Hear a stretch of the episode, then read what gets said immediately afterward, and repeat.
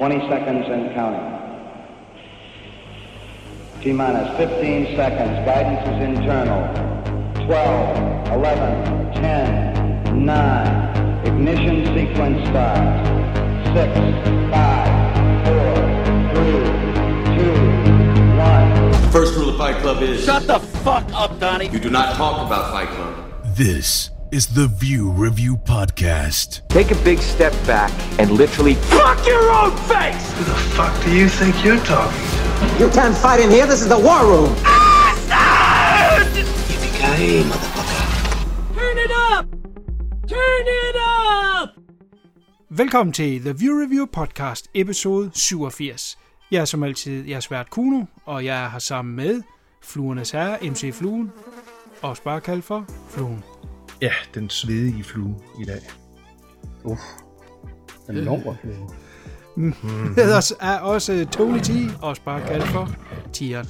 Ja, i dagens anledning, der har jeg barberet hele min stribede krop, for ligesom at holde varmen ud. Sådan. Så kan I lige forestille jer det under de næste par timer her. Ja. Nej tak. Vi har selvfølgelig valgt den varmeste dag på året at sidde indenfor. Og podcast. Jeg er ved at fortryde. Ja, det er dumt. Hold kæft, man. Ja, det er simpelthen så varmt. Så hvis vi glider af stolen på et tidspunkt, så øh, beklager vi på forhånd. Nå, lige et øh, pick-up fra sidste dag, hvor øh, vi desværre havde lidt tekniske problemer. Jeg må igen beklage, der er ikke nogen, der er mere fucking træt af det end mig. Fluen og jeg havde optaget omkring to timer og takket af, da jeg opdager, at min recorder var stoppet efter en time og tyve. Det vil sige, fyrre minutter har jeg bare siddet og snakket ud i luften med ingenting, der optager. Så, så derfor blev det sådan lidt et, et kludetæppe af en episode sidste gang, hvor mm. jeg, jeg bare havde klippet Fluens anmeldelser ind, så vi i det mindste ikke gik glip af dem.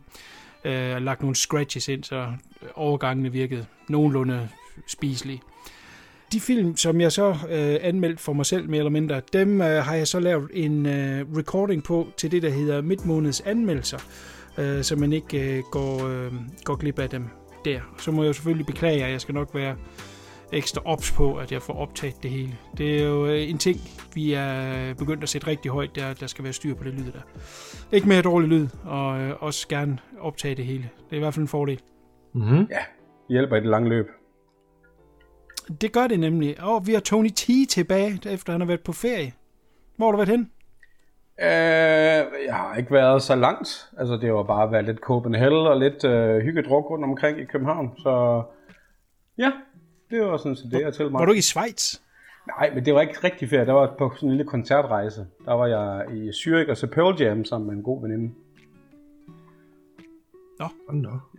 Hold da kæft. Ja, så, ja, så var jeg også heldig, at jeg, hvad det hedder, ti dage efter jeg kom hjem fra Zürich, fik en gratis billet til at komme ind og se dem i Royal Arena også. Så jeg har, jeg har fået et bit skud Pearl Jam her for jer, den her sæson.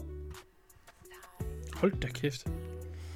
Nå, men hvad hedder det, vi har jo fra insiderviden, at uh, du sad så meget ned på Copenhagen, at du fik ondt i røven. Ja, lige præcis, lige præcis. Jeg kan også, Fluen han har udleveret mig der. Ja. Ja, ja. Det hørte jeg det var godt. Det, første, det var det første, jeg gjorde. Det var ja. Udleveret. Men det er også fordi, at øh, min dejlige hustru K K, hun har nogle problemer med sin fod. Så vi var mm. placeret på bakken det meste af tiden, sådan at, øh, ja, så mit store fede korpus kunne ikke holde til at sidde på den der knoldede bakke der i så lang tid. Så ja. Nå, man skulle ellers mene, der var polstret godt nok. Jamen, åh, må det ikke lige der, hvor man skal sidde? Hvis jeg nu skulle sidde på min mave, så havde det været perfekt. Du kunne da godt have ligget på maven. Det er da meget metal-agtigt, jeg gør. Ja, det ved jeg sgu ikke. Så enten skal jeg kigge op ad bakken og ikke se noget, eller få blodet til hovedet og besvime hver gang. Nej, det, det ville være noget råd, tror jeg. Godt. Jamen, velkommen tilbage, Tony T. Jo, tak. Vi er jo spændt på, hvad du har fået set. Inden vi kaster os i krig med dagens program, jeg bliver simpelthen nødt til lige at ventilere lidt, fordi jeg er en, en, en hissiprop. Nå, det er da. Jeg har nemlig tilkøbt mig endnu en, for jeg er åbenbart i mangel øh, af, af streamingtjenester, så har jeg tilmeldt mig endnu en streamingtjeneste, nemlig Paramount Plus. Ja. Fordi at jeg ville øh, tykke mig igennem en masse Star Trek sammen med mine børn. Jeg havde, de to ældste havde jeg fået solgt på, at vi skulle se alle Star Trek-filmene.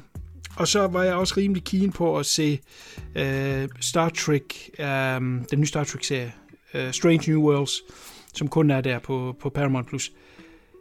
Hold nu kæft, mand. Jeg ved ikke, om I er på den, men deres app og jeg har det både på tv'et og på min telefon. Fuldstændig ubrugelig. Og først efter jeg havde installeret den, fordi man tænker jo, det er et stort firma, de har styr på det. Det kan godt være, der lige er en bug her og der, men i det mindste, så må den da nogenlunde virke. Uh, men først efter jeg havde installeret den og kæmpet så meget med, hvor pisseelendig den var, så gik jeg ind og læste anmeldelsen om appen, og den får bare hug fra alle sider om, hvor elendig den var. Og jeg valgte så selv at skrive en anmeldelse. Det er første gang, jeg nogensinde har skrevet en anmeldelse om en app, uh, hvor jeg godt nok startede pænt ud og sagde, at jeg vil gerne give fem stjerner for indhold, men appen en stjerne, og så listede jeg så alle de ting af problemer, jeg havde med den, og egentlig bare svinede den fuldstændig. Og så gik der en dag eller to, så har de så svaret på den, og der skriver de, tak, det er altid dejligt med god feedback. What the fuck, man? Assholes. Jamen, hold kæft, hvor er den elendig. Prøv at høre her. Halvdelen af gangene, der kan man ikke gå ind og skifte profil. Det vil sige, at børnene kan ikke bruge appen, fordi de kan ikke hoppe fra min af og komme ind til det øh, materiale, der er til børnene. Den kan ikke øh, huske, hvad man har set. Den, øh, og så er det noget helt andet, det er, at den danske udgave, der er jo lidt slet ting derinde på. For det første var alle Star Trek-filmene der ikke. Jeg troede, det var det, der var meningen med Paramount Plus, at de ville samle deres ting. Øh, der er kun de nyeste Star Trek-film, og så den nyeste tv-serie Discovery. Der er ikke alle de gamle tv-serier sådan noget der. What the fuck? Jeg slog en V P N til, og så hoppede på, som om at det var i England, og så var det hele der. Men altså, hvad er det, de vil? Altså, det er totalt selvmål. En lorte-app, som man simpelthen næsten ikke gider at trække sig selv igennem. Og så er der så lidt materiale.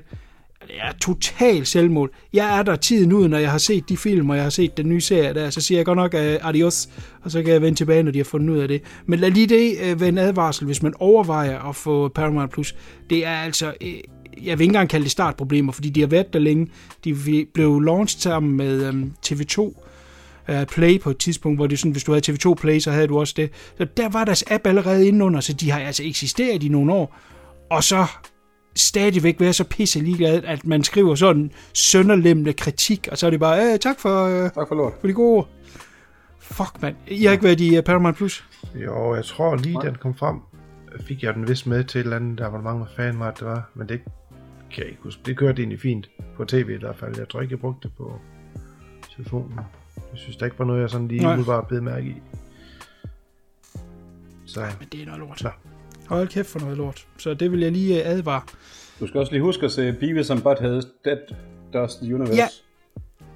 Ja, helt sikkert. Der, jeg har lavet en lille liste af, af ting, jeg gerne vil se, som var derinde, fordi de, øh, jeg, jeg går ud fra, at de med tiden vil øh, lidt ala Disney, efterhånden som øh, de kontrakter, de har med andre streamingtjenester ophører, at de ja. Så vil samle alt derpå. Jeg går ud fra, at det er, er, er ideen, og så vil det jo blive en kæmpe streamingtjeneste med masser af fede ting på. Ja. Lige nu, der er den sgu sådan lige i vandskorpen, især med, med brugbarheden af den app der. Ja. Fuck det shit. Ja. Godt, jeg skal til at stoppe med at få streamtjenester. Jeg skal skære ned. Mine børn spurgte faktisk, hvor mange penge bruger du om måneden på streaming? Så sagde jeg, ej, ved du hvad, det skal vi ikke snakke om. Og lad være med at sige det, mens mor er nærheden. Det går ikke, jeg bliver opdaget. Godt. Men hvad så bare mellem os, Kuno? Jamen, jeg ved det sgu ikke. Altså, den eneste, jeg ikke har endnu, som jeg stadigvæk er interesseret i, det er den, der hedder Britbox. Det er nok ikke noget for jer, det er meget britiske tv-serier, og jeg elsker jo britisk krimi og, ja. og, og comedy, så det er egentlig den eneste, der er tilbage, som jeg ikke har og er interesseret i. Så, så ved jeg ikke, hvad man ellers lige kan have. Jeg kan ikke have Apple, øh, hvad hedder det, Apple Plus, ja. Har jeg ikke, men ellers kan jeg ikke lige komme i tanker om noget, jeg ikke har. Uh, det er en god håndfuld hver film hver måned, du kan købe de penge. Shit. Det er mange yeah. penge. Ja, de vil, ja, det er det sgu. De ligger vel i halvfjerds til firs kroner, gør de ikke det efterhånden, de der abonnementer? Um, Paramount Plus ligger på nioghalvtreds, okay. Og så fik jeg jo um, H B O der til, til den der spotpris, der var det niogtredive. Nu bliver jeg også hissig, kan jeg mærke, for du lige nævnte H B O Max. Nu fik du lige vækket noget i mig. ja, jeg, jeg, havde jo fået, jeg, jeg havde jo også fået det til den der spotpris resten af livet, til de der, hvad var det, niogtyve eller sådan om måneden. niogtredive. Ja, niogtredive, whatever. Uh, billig, og det var super deal, og så på et tidspunkt så uh, får jeg et nyt kreditkort. Og så passer lige med det lige op til den dag, hvor de skal bede mig. Og det når jeg ikke. Det er den eneste tjeneste, jeg ikke lige når at få tjekket det på, for jeg havde glemt det. Og så afmelder de mig, og så vil jeg melde mig ind igen. Så er det til fuld pris, selvom det er det samme. Nej. Så, jo, selvom det er jo det samme, hvad hedder det, uh, login. Jeg skulle betale fuld pris, så jeg har ikke H B O Max længere. Nej, men det kommer til at gå ud over os alle sammen på et tidspunkt, fordi H B O har jo købt øh, Discovery, mm. og de er lige nu ved at finde ud af, hvordan de to platforme, de skal hænge sammen. Og når de gør det, så kommer det som et nyt produkt, ja. Og så bliver vi alle sammen smidt på bordet. Ja, ja. Så, så det var en god salgsgimmick dengang, og, og vi har kunne nyde, altså, må nyde det, så længe vi har kunne og kan. Øh, men det, der er ikke noget, der hedder resten af livet. Det, det skal de nok finde vej ud af. Men bittert, selvfølgelig. Ja, det, det skal man, men hvem fanden tænker også lige over det? Ja. Altså, det tror jeg da. Jamen, jeg kan tænke over det alle andre steder. Jeg havde bare lige glemt den ene, at nu har Anja så godt, at kæresten så oprettet et abonnement, men jeg gjorde det ikke, fordi jeg var stedig. Så jeg fandme nej, om jeg gider. Fuck him. Fuck him. Jeg vil godt se på din konto, men jeg opretter ikke en. Ja, præcis. Ja. Det er godt. Det skal nok lære. Så lærer de det. Ja, den ene, der ikke gør det. Yes. Ja. Super. Fluen. Filmkalender. Mm. Bring it on.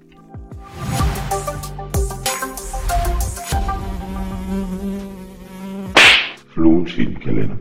Ja, men vi øh, fortsætter lidt i samme boldgade som sidste par måneder. Der er ikke det store. Altså Danmark øh, kan vi klare på to sekunder. Der kommer Top Gun et og to i sådan en samlet øh, lille samling på Blu-ray. Og så kommer Indiana Jones and the Last Crusade i fire K. Dem er de jo begyndt at spytte ud i enkeltdisk versioner, så du skal købe, hvad hedder det, boxsættet.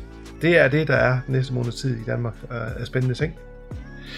Så er det lidt mere spændende, når vi tager til U S A. Der kommer Flatliners øh, i en ny fire K-Blu-ray-udgave. Heat, langt om længe, i en restaureret udgave i fire K. Øh, Crimes of the Future øh, Blu-ray. Drive, den øh, ældre Drive med Mark Dacascos, kommer i en fire K-udgave. Øh, jeg tror, det er Alex Garland, der har lavet den her, men skulle være ret, øh, ret fed, kommer i Blu-ray. Øh, en jeg har bestilt, som jeg ser frem til, som jeg tror aldrig jeg har set i dens fulde version, doktor Lam, en, en rigtig øh, snasket kategori tre øh, på Blu-ray fra Hongkong. Event Horizon øh, i fire K, og så har vi Child's Play et, to og tre, alle sammen i nogle fire K-restaurerede udgaver fra Mindy Scream Factory faktisk. Og der kommer Indiana Jones and the Last Crusade også i fire K, uh, Red Dawn i fire K, og Dog Soldiers kommer i en ny restaureret udgave også i fire K. Og det er hvad der er på kalenderen lige her den næste lille måneds tid. Når du siger Red Dawn, er det så fireogfirs-udgaven? Ja. Okay, godt, Sorry. nice. Sjovt, at den kommer ud nu efter, da Rusland har invaderet uh, ja. Ukraine. Nej, de ser lige en mulighed for at tjene penge. Ja, det er garanteret. Overskud går til Ukraine. Det er jo noget med, at øh, ukrainerne har taget den film lidt til sig, og det der Wolverine, de går og sprayer i, igennem filmen mm. på deres tanks og på, på bjergsider og sådan noget der. Det er de også begyndt at gøre over i øh, Ukraine, ja, okay. Når de har øh, ja, sprunget en tank i luften eller et eller andet, så går de hen og sprayer Wolverine på. Så, øh, så det, det er måske derfor, den har fået lidt et, et revival. Ja, det kan da være. Men det er også en ganske udmærket film. Bestemt. Cool. Jamen, uh, tak for at flue. Så lad os springe, springe i krig med en omgang set siden sidst. Set siden sidst. Hvem vil det ikke for land? Skal vi lade tigeren komme? Han har ikke sagt en skid i lang tid. Mm. Det kan jeg da godt. Jamen, øh, jeg har... Jeg har set en lille smule siden sidst. Det har ikke været overdrevet, som sagt. Jeg har jo været på, på festival og, og udenlands og drikket mig fuld også. Så det, det er ikke blevet så meget, men øh, jeg har set en her, der hedder The Girl in the Picture, som ligger på Netflix. Og den er fra i år, og den er instrueret af Sky Borgman. Og det handler om en ung kvinde, der bliver fundet i vejkanten, og det ser ud som om, at hun er blevet kørt ned, og hendes søn bliver kort efter kidnappet af en mand, der udgiver sig for at være barnets far. Politiet frigiver et billede af den unge kvinde, hvor hendes barndomsveninde genkender hende, men ikke under det navn, som politiet har registreret. Så der startes en stor efterforskning omkring kvindens identitet, hendes fars og øh, mands identitet. Det udvikler sig, til, udvikler sig til en efterforskning, der strækker sig over flere årtier. Øh, super fed, øh, medrivende dokumentar med mange twists og turns igennem øh, hele runtime, og øh, det bliver nærmest sådan fysisk slidt op, mens man ser den. Jeg tror også mig selv flere gange i at råbe sådan, stop nu, så nu, nu, nej, nu, nu kan det ikke blive vildere og dummere det her. Men øh, den tog røven på mig op til flere gange. Så den er bestemt øh, værd at kigge på. Jeg ved ikke, om I har, har kigget på den. Nej. Nej, ikke andet, at jeg har set, at den er der. Ja. Det er Netflix. Den er meget anbefalelsesværdig. Mm. Øh, det, jeg synes, at jeg siger, Netflix de gør ikke så meget for mig i øjeblikket, synes jeg, selvom øh, jeg kan se, at der er der nogle af filmene her på, der er derfra i hvert fald. Men, øh, men jeg synes, de gør meget godt på dokumentarafdelingen. Øh, både deres egne produktioner og dem, de hiver ind, synes jeg tit er spændende. Øh, men... Øh, Ja, er der andre steder i sådan napper jeres dokumentarer, eller er det bare lige sådan lige, hvor de lander? Ja, uh, yeah, det vil jeg sige. Jeg, jeg hører om nogen, og så finder jeg, hvor de er. Men, men du har ret, at uh, lige dokumentardelen har Netflix faktisk meget godt kørende ja. For tiden. Ja, det synes uh, jeg også. H B O vil jeg også sige, har delt meget mange gode uh, dokumentarer. Ja. Oh, H B O. Don't mention the war. Men nej, uh, se den, drenge, fordi den er, den er rigtig fed. Den er... Uh, Og det her, det er nærmest bare inden for de første, den første, det første afsnit. Det er sådan en miniserie, jeg mener, det er på tre episoder. Øhm, den, den bliver slugt i et væk, fordi det, det ene mere skøre efter, øh, overgår det næste. Sådan det, ja, den, den skal I tjekke ud. Mm-hmm. Er den mere obskur end den, der hedder Abducted in Broad Daylight? Den har jeg ikke fået set, så øh, måske. Har du hørt om den? Nej. Den vil jeg tage, hvis man virkelig vil se en dokumentarfilm, der er så fucked, og du, du bliver så hissig, ja. Som ser, at du er ved at, at, at, at nække skaller til dit fjernsyn. Det er det her lille samfund, religiøst samfund, jeg kan ikke huske præcis, hvad det er for en trosretning, de har, men, men de er meget øh, tætte i det her kvarter, og hjælper hinanden på kryds og på tværs, og det er ikke uden natur, eller hvad hedder det, øh, ud over det sædvanlige, at man sover over hos hinanden. Og så, fordi man er simpelthen så tætte, også forældre til børn. Og så er der så den her familie, de har nogle børn, og nogle, en, en pige, der er tretten fjorten år, og, og der kommer der så den her nabo, som hænger meget ud med hende, ender jo så selvfølgelig med, at han misbruger hende. Og, og, og forældrene, de gør simpelthen intet for at stoppe det, fordi de bliver ved med at tro på de historier, han kommer med. Han stikker også af med hende på et tidspunkt. Det er jo så der, det der, at hun bliver bortført, som der er i titlen. Øh, Og, og, og bringer hende tilbage, og selv da han er ved at blive anholdt og alt muligt, lader de stadigvæk manden sove sammen med pigen. Oh, når han er i, i, i sådan et forløb med en psykolog, så kommer han til forældrene og siger, jamen det er en del af min behandling. Det er, at jeg skal, jeg, jeg skal ligge inde ved hende. Og det tror de så på. Jesus. Og så går det helt amok med, at han tror på U F O'er, og jeg kan sgu ikke engang helt huske det, at nogen de kommer udefra og vil slå os alle sammen ihjel. Og den her stakkels pige, hun bliver bare trukken igennem. Og, og, og for, der er interview med de forældre, i hvert fald faren, som sidder i dag og siger, men jeg kan godt forstå, at folk tror, at jeg er dum som et hul i jorden, at jeg troede på alt, hvad der blev sagt til mig. Altså, man bliver så hissig, når man ser den film. Ja, det var jeg forestille mig. Helt vanvittigt. Ja, tag og, og, og tjek den ud. Det skøre er, at den pige faktisk endte med at blive, øh, hvad skal man sige, hun, hun, hun er landet på begge ben igen, af skuespiller, blandt andet med i øh, Maniac-remaket der fra to tusind og elleve. Nej, vent. Ja, remake af Maniac. Ja. Øhm, og med i, i flere andre film, så, så hun tog måske ikke så meget skade af det, men en vanvittig historie, som hun er med til at fortælle i den dokumentar, den ligger også på Netflix. Jeg vil sige, hun har da noget at trække på, så om ikke andet. Sådan, øh, ja. Nogle dybe følelser af, af, af fucked upness. Ja, men det er en af dem, jeg har set, hvor jeg bliver mest sådan hissig. Ja. Påvirker en. Tjek den ud. Yep, helt sikkert. Cool. Check it out. Yes, M C Fly. Ja, vi skal til en, øh, ja, en roulette-film. Det er, når man sidder i en eller anden øh, streaming-tjeneste, og ikke aner, hvad man vil se, og så siger vi, nu kører vi lige rundt med kørseren, og så den lander på, den ser vi. Og det blev så til en film, der hedder My Friend Dahmer fra to tusind og sytten. Den er på Blockbuster, med blandt andet Alex Wolff og Anne Heche. Uh, vi følger Jeff Dahmer i high school. Han er vel atten år på det tidspunkt, og han er snart færdig i skolen.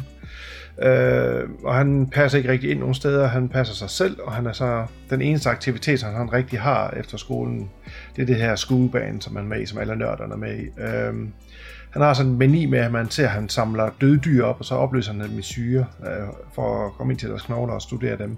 Man siger, det er en meget sådan en lille hyggeaktivitet efter skole. Mm. Øh, men det er så til stor bekymring for hans far, som øh, sætter en stopper for det ved at fjerne det her øh, skur, de har ude i haven med alle de her krukker, og siger til ham, at nu skal du simpelthen øh, væk her fra det her, du har gang i. Du skal ud og finde nogle venner, og du skal finde nogle andre, ak- nogle andre aktiviteter. Øhm, og jeg ved ikke rigtig helt, hvordan han skal gøre det, og så pludselig en dag i skolen, så for at føle sig bemærket, så laver han sådan nogle, øh, ja, det er vel nærmest sådan nogle spastiske anfald og lyde, som om øh, som en, øh, en spastisk lamme vil gøre, ikke? Og det er til stor underholdning for alle på skolen. De synes, at øh, det var mega sjovt, og ej, du er sej, du gør det midt på gangen.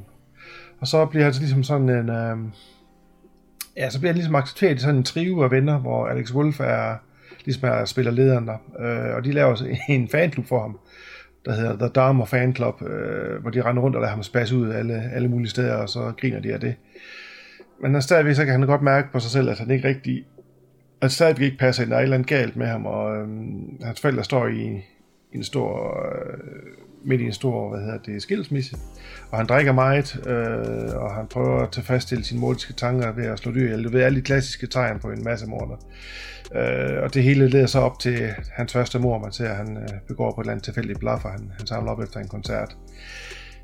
Det er jo nok en historie, de fleste kender, hvis man har fået lidt med, hvad, hvad han var for en type, ham Jeff Dahmer. Øh, men er egentlig en ret, ret kedelig film. Øh, der er ikke rigtig noget på spil, for man ved, altså, man ved hvad det hele leder op til. Øh, Det, der gør den god, synes jeg, eller ikke god, men det, der gør den værd at se, det er hovedpersonen, der spiller Jeffrey Dahmer, en, der hedder Russ Lynch, og han gør det, han gør det rigtig, rigtig godt, og han ligner ham på en prik, da han selv var, at Jeffrey Dahmer var den alder, der, de har fundet en, der ligner ham, simpelthen ned til mindste detalje. Uh, men den er simpelthen ret jævn, og den bidrager ikke med så meget til det, man allerede vidste i forvejen uh, om de her mor. Uh, der skulle være baseret på en bog, som er skrevet af en, der hedder John Backdoff, som er spillet af Alex Wolff i filmen, om de oplevelser, han havde sammen med Dahmer i high school-tiden. Men uh, that's it. Altså, man ser det op til hans første mor, fra, fra han er ung teenager, og så resten, det er jo så historie, kan man sige. Men den er lidt tung frem igennem, og lidt lille smule kedelig. Det var ikke niogtyve kroner værd, lad os bare sige så. Jamen, der kan jeg så lige komme med en service... Øh... meddelelse, fordi du kan gå ind på Google Play, så kan, koster den kun nitten kroner, eller? Ah, fuck! Men den har altså været på streamingtjenester før, fordi at jeg har da haft øje på den før. Tjek eventuelt Tubi ud, for at se, om den ligger derinde. Ja. Det kan være det derinde, den ligger. Men øh, jeg, jeg er nu stadigvæk okay keen på at se den, hvis den kommer forbi mig. Jeg ved ikke, der, jeg ved ikke, der findes, der findes nok masser af andre film om, om, om damer og om morerne, ja. Så, men hvis man har hele baghistorien, og, altså den der ikke passer ind i historie, som man nok forventer alle masser af morder egentlig har været igennem, så, jamen, så skal man da se den. Jeg kædede mig lidt undervejs. Den var ikke uh, synderlig syndtabrivende. Der findes en, der hedder Dahmer, med uh, Jeremy Renner, der spiller ham. Okay. Den er faktisk ganske udmærket. Ja. Anbefalelsesværdig i hvert fald. Kommer også den der, hvad den hedder, med Zac Efron for noget tid tilbage. Ja. Der også handler øh, om Dahmer. Nej, det er Ted Bundy, du tænker på. Ah, det er rigtigt, ja. Og den film, den var en my skuffende, fordi det var Joe Berlinger, der havde instrueret den, og det var ham, der havde lavet den Netflix, apropos nu er vi tilbage ved Netflix-dokumentar, der var jo kommet den her øh, serie, lige inden, et halvt år inden, om de her øh, Ted Bundy-bånd, ja, ja, ja. Øh, der var blevet optaget med ham. Og den dokumentarserie, den var lavet af Joe Berlinger. Og så tænkte man, om han er sgu da inde i hans stof. Han må sgu da kunne lave en, øh, en, fed dokum- en fed film over det. Og så kom den der Zac Efron-ting der, som var meget tandløs og ikke rigtig vidste, hvad benen skulle stå på. Ja. Men jeg vil dog sige, at Zac Efron faktisk øh, gjorde en ganske udmærket profil deri. Uh, han gjorde det, hvad han kunne for at holde nogen vane. Mm. Ja. Den hedder Extremely Wicked, Shockingly Evil and Vile, og det fra to tusind nitten. Ja. Ja, som var nogle kendte ord, dommeren sagde til ham, da han blev dømt. Først mm. startede han faktisk med at rose ham og sige, at han var en intelligent, skarp øh, mand, som han var agerede jo sin egen advokat, og kunne have drevet det til meget, hvis han bare havde valgt den rigtige side af loven, men han var, og så kommer hele den her sætning, den, det spiel der. Ja. Mm. Han var en vile person. Yes, det må være til en anden gang. Godt, jeg kaster mig ud. Jeg, jeg har lige kigget igennem min bunke, fordi det ligner altså ikke mig at have Netflix-ting med, men jeg har nærmest kun Netflix-ting med. Jeg ved kraftigt ikke lige, hvad der er sket.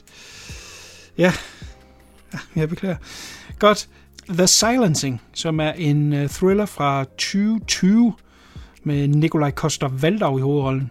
En jæger bliver involveret i en livsfarlig omgang katten efter musen, da han forsøger at finde en morder, der muligvis har kidnappet hans datter år tidligere. Det er en, øh, den ligger op til at være sådan en virkelig øh, tight thriller, øh, instrueret af en belgier, der hedder Robin Pront. Øh, jeg så en film med ham fra to tusind og femten, der hedder The Ardennes, som er sådan en drama-thriller med hjemmerøveri, som var ret fed. Og øh, først alt, alt, alt for sent fandt jeg ud af, at han havde lavet den her The Silencing, for jeg havde set, at øh, Coster-Waldau havde lavet en thriller, den var på Netflix, øh, men først da jeg ligesom fandt ud af, at han har lavet den, var jeg interesseret i at se den. Og jeg vil også sige, at den her er umiddelbart også en, en solid thriller, men den svigter lidt undervejs. Der er nogle ting, der simpelthen historiemæssigt ikke hænger helt sammen. Blandt andet igen en ting, der irriterer mig, jeg har nævnt det før, det her med indianerterritorier, som man har med indover, men man bruger det ikke til en skid, og man har ikke rigtig nogen indianere med øh, til at fortælle historien. Det er selvfølgelig kun hvide, der er med indover, og det var det, jeg også blandt andet nævnte med The Antlers, en af mine kritikpunkter ja, ja. derpå. Uh, vi følger så den her politikvinde, der prøver at, at jage den her morder, de har fundet et lig, og uh, hele politiforset prøver så at, at jagte uh, uh, morderen på det uh, lig, de har fundet. Men sideløbende så er der den her historie med Nikolaj Coster-Waldau, hvis datter har været forsvundet mange år før, fire fem år før. Han står, uh, hele hans liv styrer det, han er blevet skilt siden, fordi at han offer så meget på det, vi får at vide af, via flashbacks, at han nok selv, eller han føler sig i hvert fald skyldig i, at hun er blevet øh, bortført, fordi han var alkoholiker, han skulle ind og have en flaske sprut, da hun bliver taget. Så derfor er konen skræden. Øh, han bruger alt hans tid på at, at, at lede efter hende og sætte wanted posters, og ikke wanted poster, efterlysningsposters op. Øh, han ejer et kæmpe stykke jord ude i den her øh, skov, hvor han har lavet det om til et dyrereservat. Han er tidligere sådan øh, lidt berygtet jæger. Han brugte nogle lidt øh, kritiske måder at, at, at jage dyr på. Men alt det der, han lagt bag sig nu, har han øh, startet den her dyrepark, hvor skolebørn kan komme ud, og den har han navngivet efter datteren. Øh, da det her lige så dukker op, så er det, at han bliver anspurgt til, kan det have noget at gøre med min datter? Og så politikvinden og ham, de jo mødes undervejs i deres efterforskninger. Og der sker altså nogle ting, jeg skal ikke afsløre det her, men som, som, som bliver lidt skøre. Igen uden at afsløre for mig, politikvinden skyder på et tidspunkt en uskyldig mistænkt. Og der er ikke nogen repressalier. Altså lige umiddelbart ser det ud, som om der ikke er nogen straf. America!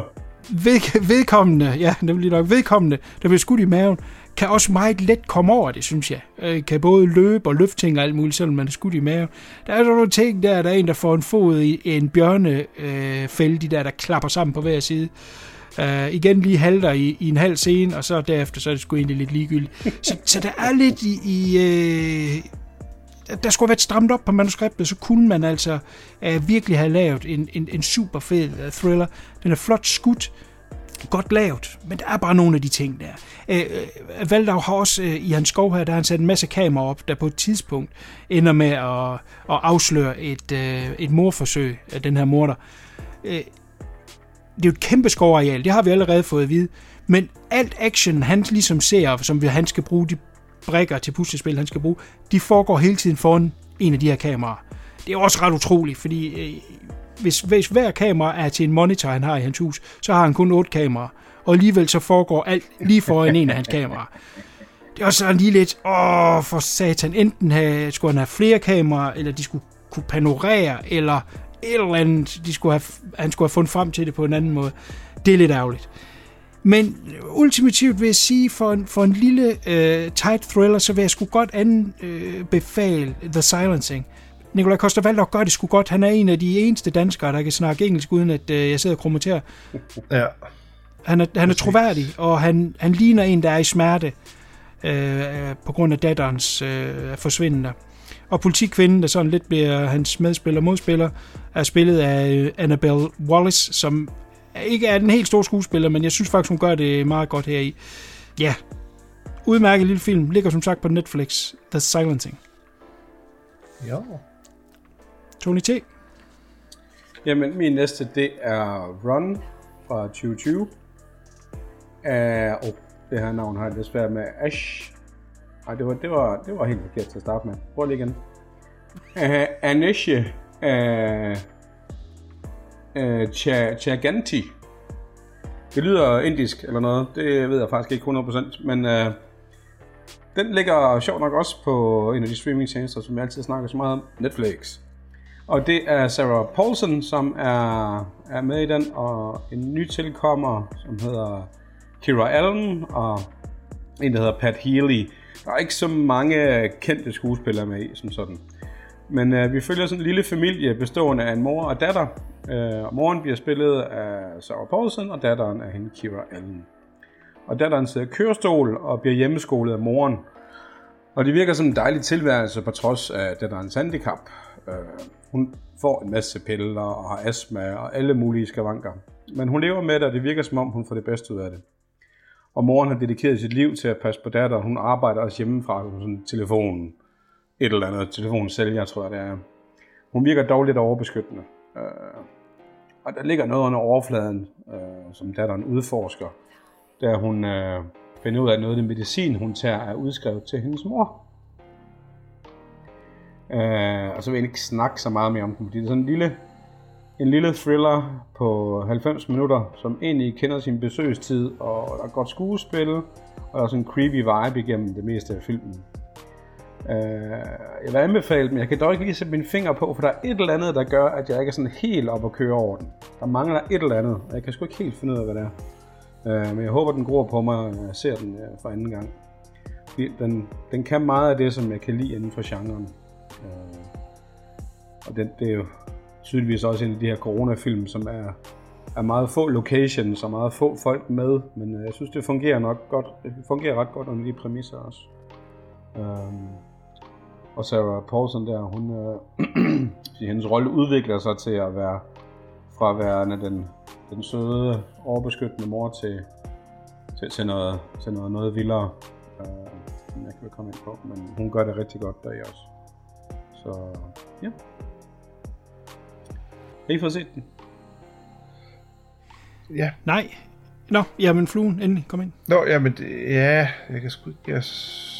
sige ret mere, altså der, der er svært at gå i dybden med, uden at man begynder at gå i spoiler-territorium, men der er jo den her der er den her trykkende stemning, og, og der er den her øh, mørke hemmelighed, som moren øh, til sydlandet øh, øh, har over for, for datteren her, ja. Og hvad det så er, sådan, det, den, er den er svært lige sådan at snakke om, fordi så går man straks over i noget, der, der spoiler den, men jeg husker den som værende okay underholdende på de der halvfems minutter, hvor meget den nu er. Jamen præcis. Altså, jamen det er jo det. Altså, jeg synes virkelig, den, den, den kan noget, som øh, jeg synes, at thrillere kunne tilbage i halvfemserne. Sådan det der med at ikke, ikke vare alt for lang tid, og egentlig have en, en spændende og sjov præmis. Øh, og det synes jeg bestemt, den her, den klarer. Men igen, der mangler lige de sidste ti procent for mig, for den og hele mål, tror jeg. Men øh, ja. Jeg har ikke set den. Jeg så, øh, og det er normalt ikke noget, jeg gør, men jeg så øh, traileren til den. Ja. Og øh, den så... Øh, det lignede en film, jeg vil kunne pinpoint fuldstændig, uden at have set den. Altså, ja. der, der ligner ikke, der er mere at hente i den, end når man har set traileren. Ej, så, så, så, så, jeg vil næsten så, tro, at jeg kan gætte, hvad den handler om. Simpelthen ud fra ja. Det. Vi kan, vi kan lige sige spoiler her, så, så kan du prøve, Kuno. Jamen, jeg vil sige, det er nok enten to ting. Enten er det noget, øh, øh, hvad hedder det, München by proxy, altså hun skader hende med vilje, eller også så er det fordi, at det ikke er hendes barn, og så vil hun skjule barnet. Ellers kan jeg ikke se, hvorfor hun skulle blive inde i huset. Så det er umiddelbart min gæt. Det er ikke dumme gæt. Tæt på eller langt fra?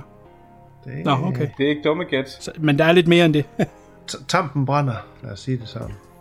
Rigtig ja. Meget. Altså, nu har men, vi sagt spoiler, du... så, så kan vi jo godt ja. Sige, at du, du har faktisk ret i begge dele. Nå, awesome! Ka-ching! Ja. Så jamen, jeg ved det sgu ikke. Jeg er også ved at blive lidt træt af Sarah Paulson øh, i de der film, der må jeg indrømme. Jeg ved godt, hun er ved at få sig en lille niche i de der thriller-horror-ting, ja, der fra American Horror Story. Men... Øh, Det, det sælger det ikke lige. Jeg vil lige sige to ting. Du siger uh, Pat Healy, som om at han ikke er en, der er kendt. Uh, hvis man er genre-fan, så er Pat Healy med en masse fede, fede, fede ting. Ja, men det og pigen i rullestolen. Jeg, jeg, jeg, jeg, jeg tog ikke flere med end Sarah Paulson og Kira Allen og Pat Healy, fordi Nå! der var ikke Undskyld. rigtig flere på listen, som jeg synes var sådan super aktuelle at spille med. Okay, fair nok, fair nok. Så du ved godt, hvem Pat Healy er. Godt. Uh, og så vidt jeg har forstået, så pigen i rullestolen er... en skuespillerinde, der sidder jo i en kørestol. Ja, nej. Ja, det vil jeg også sige. Det er i hvert fald sådan, så jeg forstod det. Det var i dag er ting jo med, hvad der er politisk korrekt og alt sådan noget. Ja, ja. Og, og, og en af tingene var, at den her så har fået lidt vind i sejlene, på grund af, at de havde castet en, der rent faktisk øh, sad i en kørestol. Ja, ved du hvad, det okay. skal nok passe. Jeg synes faktisk, hun gør det rigtig godt. Jeg kunne se én ting mere, hun har været med i, ud over... Udover den her. Øh... Så øh, ja. Det... Jo. Okay. Godt, men på Netflix, hvis jeg skulle blive nysgerrig. Yes, så skal I skynde jer at run Godt. over og se den. Ja.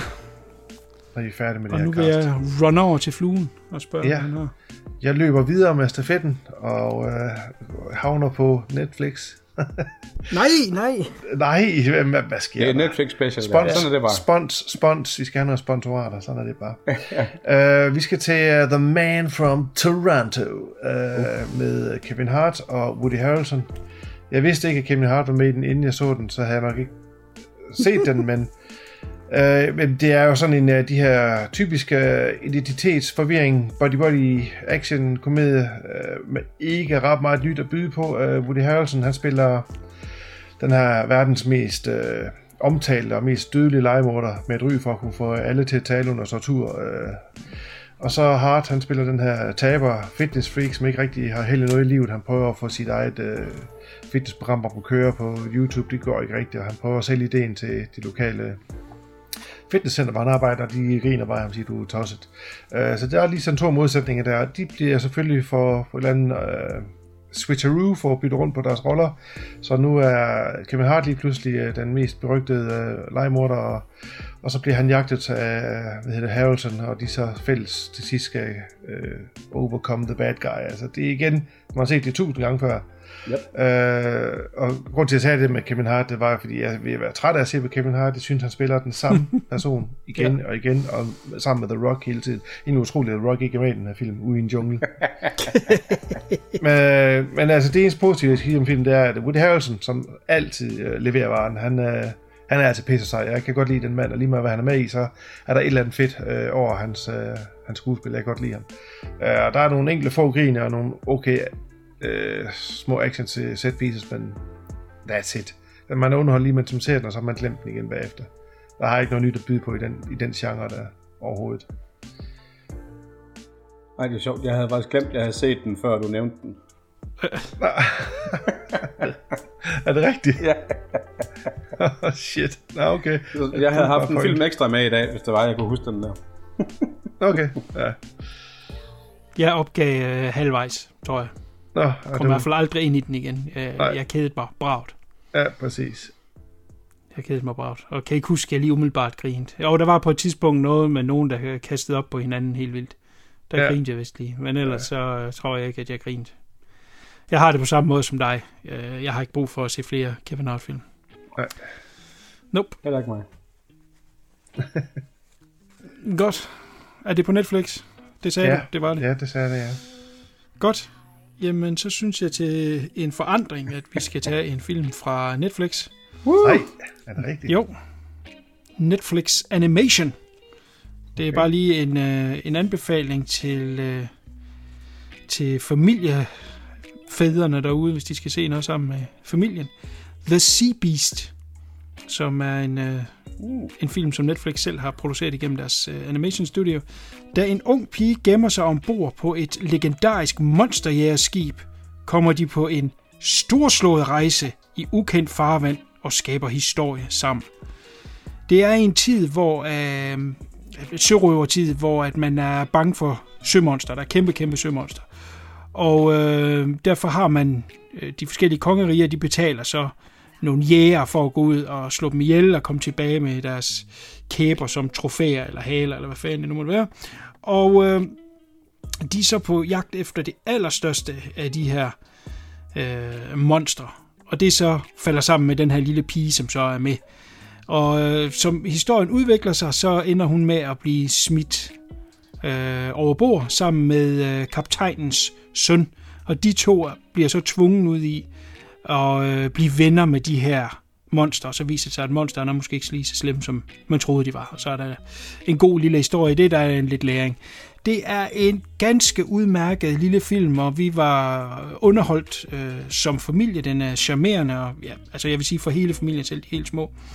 Jeg ved ikke, om den bliver en tand for lang. Den løber ind lige under to timer, og det synes jeg måske lige er overdrevet nok. Jeg synes, den bliver lidt tung nogle steder, så den skulle måske lige have været øh, stramt lidt op. Men det er jo noget, vi har snakket om før med Netflix-film, fordi det bare handler om content ud, ud, ud. Der er ikke den her producent, der ligesom siger, at vi skal også kunne sælge det, det skal kunne gå i en biograf, det skal kunne, vi skal kunne øh, sælge det til distribution. De har allerede platformen, så nu er de godkendt. Hvorfor er der så nogen, der sætter spørgsmålstegn ved det? Det, som instruktør og producer kommer med, jamen det er godkendt fra Netflix side af. Og et hundrede og tyve minutter, det er altså lidt for langt for sådan en type film her. Så de små kan måske godt miste øh, lidt fokus øh, så langt ind i det. Men altså, ellers så synes jeg, masser af charme, som sagt. Den lille pige, jeg, jeg kunne ikke lade være med at tænke på, at hun mindede lidt om øh, pigen fra Home, hvis man har set øh, den, øh, men den DreamWorks for nogle år siden. Og øh, den her mand, som hun så bliver smidt over bord sammen med, øh, minder meget om Christopher-karakteren fra Frost. Som, jeg kan min øh, tegnefilm, kan man øh, godt høre. Hvad er der, som man har en stak piger derhjemme jo? Ja, det er jo det. Jeg havde faktisk aldrig set en Disney-tegnefilm, før jeg fik børn. Det er du kommet efter. At spille, spillefilm, ja, det må man sige. For satan, jeg har både set Barbie-film og øh, My Little Pony-film, og jeg har... Jeg har set utrolig meget. Derfor så kan jeg også sige med øh, absolut overbevisning, at øh, det her er et øh, altså virkelig flot imponeret, øh, animeret film. Og især vand, fordi det er en stor del af det, når de sejler rundt. Og vand har jo tidligere været noget, man ikke kunne få til at se så godt ud. Øh, de scener øh, i og omkring båden er simpelthen øh, breathtaking. Hold kæft, hvor er det godt lavet. Den er instrueret af Chris Williams, som tidligere har lavet den, der hedder Bolt. Nu er vi tilbage igen, hvad jeg har set. Bolt er nemlig også en super god øh, animationsfilm, man kan se sammen med sine børn om den her hund, der har været med i nogle actionfilm, og så tror den rent faktisk, at den kan de ting, den laver i film, og den så kommer ud i den virkelige verden, så kan den ikke en ski. Så, øhm, den er hyggelig og sjov. Så den vil... Ja, nemlig, når du har set Bolt. Ja, Bolt er nemlig super, øh, super god. Jeg vil sige, at den her, den kan sgu godt følge den med langt hen ad vejen, øh, enten som sagt, at den er lidt lang i spyttet. Øh, jeg så den med danske stemmer. Vores mindste insisterer stadigvæk på at se ting på dansk, så jeg har ikke set de amerikanske stemmer, som blandt andet øh, tæller øh, Carl Urban og Dan Stevens og øh, Jared Harris. Så jeg, jeg må lige være svar skyldig på stemmerne, men de danske stemmer, som jeg vil sige altid er, er skide gode og passer perfekt. Der er ikke noget at sætte en finger på der. Så øh, en... en stor anbefaling, hvis man lige vil øh, søge skygge fra, fra varmen af og vil se noget som en familie. The Sea Beast. Der er jo nogle gange de her film, der bare dukker op på Netflix, det, og man ikke har hørt fra dem, og de ikke kørt i biografen. Hvad fanden er det så? Hvad kan det? Den her ville have gået sin sejrsgang i en biograf. Det, vil jeg, det er jeg ikke et sekund i tvivl om. Så øh, tjek den ud. Det er som sagt The Sea Beast på Netflix. Nu var det jo egentlig meningen, det skulle være dig, Tony T, men jeg tænker på, om vi skal hoppe over til fluen. What? Jamen gør bare det, fordi jeg har ikke så mange med det. Fordi han har ikke så mange? Nå, ja, ja. Han er jo travlt med at drikke bajer og høre musik. Ja, hvad er det for noget ungdom nu til dags? Jamen, øh, så vil jeg hoppe på en film, som jeg rent faktisk øh, var begyndt på øh, at streame, men øh, opgav, fordi at jeg synes, den var meget mørk, og jeg synes, den stod underligt. Øh, det er The Batman øh, af Matt Reeves. Yeah. Jeg synes bare, den her den gør det dog lidt på en lidt mere interessant måde. Øh, det er sådan lidt en, ja, det er jo sådan en slags detective story, ikke sådan en, en flashy Batman med tusindvis af flashy gadgets, som I er vant til. Øh, den er mørk, den er regnfuld. Jeg tror ikke, jeg har set så meget regn siden, ja, er det Blade Runner eller Seven. Øh, og den viser jo en Batmans cross-type Bruce Wayne, der ikke har det godt, øh, og som egentlig ikke er uovervindelig. Øh, Og så endelig en Batman-film, hvor vi ikke skal hives igennem hele det her, hans oplevelse som barn, hvor hans forældre bliver myrdet. Det, det springer de fint elegant henover. Det ved folk, de kender folk, den historie kender folk godt. Øhm, vi ser en Bruce Wayne, som er på nippet til at have brugt alle sine penge øh, af sin arv, og som... Øhm, han har det skidt, øh, og det er jo som sagt ikke en, en actionfilm som sådan, der er der bevares nogle okay actionsekvenser. Den var jo fandme næsten, næsten tre timer. Øh, men den passer helt meget godt i det her crime-fortælling, crime-univers, for det er sådan en, en detective story. Øh, den virker sådan lidt mere grounded in reality, som man kan sige det på en måde. Øh, den er ikke så tegneserieagtig, og hans bil og hans gadget, det ligner noget, som man rent faktisk tror på, øh, noget han kunne finde på at bruge. Øh, Uh, som sagt, jeg gik jo jeg opgav at se den uh, på streaming efter cirka en time, der var simpelthen uh, alt for mørk at se på, og jeg fedtede med nogle indstillinger, og simpelthen bare, jeg sagde, det her det er simpelthen mærkeligt. Uh, så købte jeg den på Blu-ray, uh, fire K Blu-ray, og der er det en helt anden film at se på, altså der, fordi du har den her H D R-grading, og du har en meget højere bitrate, der var det en helt anden film, uh, du kunne se, hvad der foregik, og lyden var også, uh, som sagt, noget bedre, uh, Dolby Atmos. Um, Så jeg synes, jeg var egentlig ret godt underholdt. Jeg sad sådan, da den var færdig. Fuck, var det, var det tre timer? Jeg synes, Robert Pattinson gør det rigtig godt deri. Øh, som Batman. Ikke den typiske action-buffed øh, type, som man ser i den slags film. Øh, men jeg kan godt lide, der er så lidt mere... Hvad kan man sige? Nede på jorden. Øh, sådan lidt mere menneskelig, hvis man kan sige det på den måde. Man synes, at det er en lidt mere interessant karakter i forhold til for eksempel Nolans øh, Batmans film, som jeg... har set en gang og synes, ja, de er der, men er ikke noget, jeg skal se igen. Den her, den, den, den kan jeg godt få på at se en gang til. Øhm, så den, øh, jeg var glad for, at jeg lige fik købt den, og så, og så den på et ordentligt format. Fedt, mand. Jamen, jeg har det også på samme måde som dig. Jeg havde også det lille indslag der, da jeg, var, da jeg også var, var væk, da jeg optog for, for nogle ja. gange siden. Øhm, Men jeg synes nemlig også det der med, at den har det der øh, realistiske tilgang til det, men ikke den der hyperrealistiske tilgang til det, som Nolan havde. Det var jo sådan ja, meget præcis. Dark and gritty mandag formiddag-agtigt, hvor der stadigvæk er noget goth og noget realisme-tegneserie i, i den her. Og det synes jeg også er rigtig fedt. Så ja. Mange af de ting, du siger, ved jeg, var, var, var det, jeg også... Øh, synes var rigtig cool ved den nye version. Ja, ja, så jeg gik ind til den sådan, ja, endnu en Batman, hvad skal vi nu igennem, ikke? Men den, den uh, som sagt, der var gået de her næsten tre timer, så nå, var det det? Ja, ja, præcis. Vildt. Altså, jeg nåede ikke engang ud af pisse, øh... da jeg var i biffen og set, så det, det er ret imponerende af en mand af min alder. Mm. Ja, det er godt gået. Nu er du fundet i røven af at sidde så lang tid. Lidt, lidt. Men det var gode sæder, jeg kunne justere dem lidt. Nå, godt.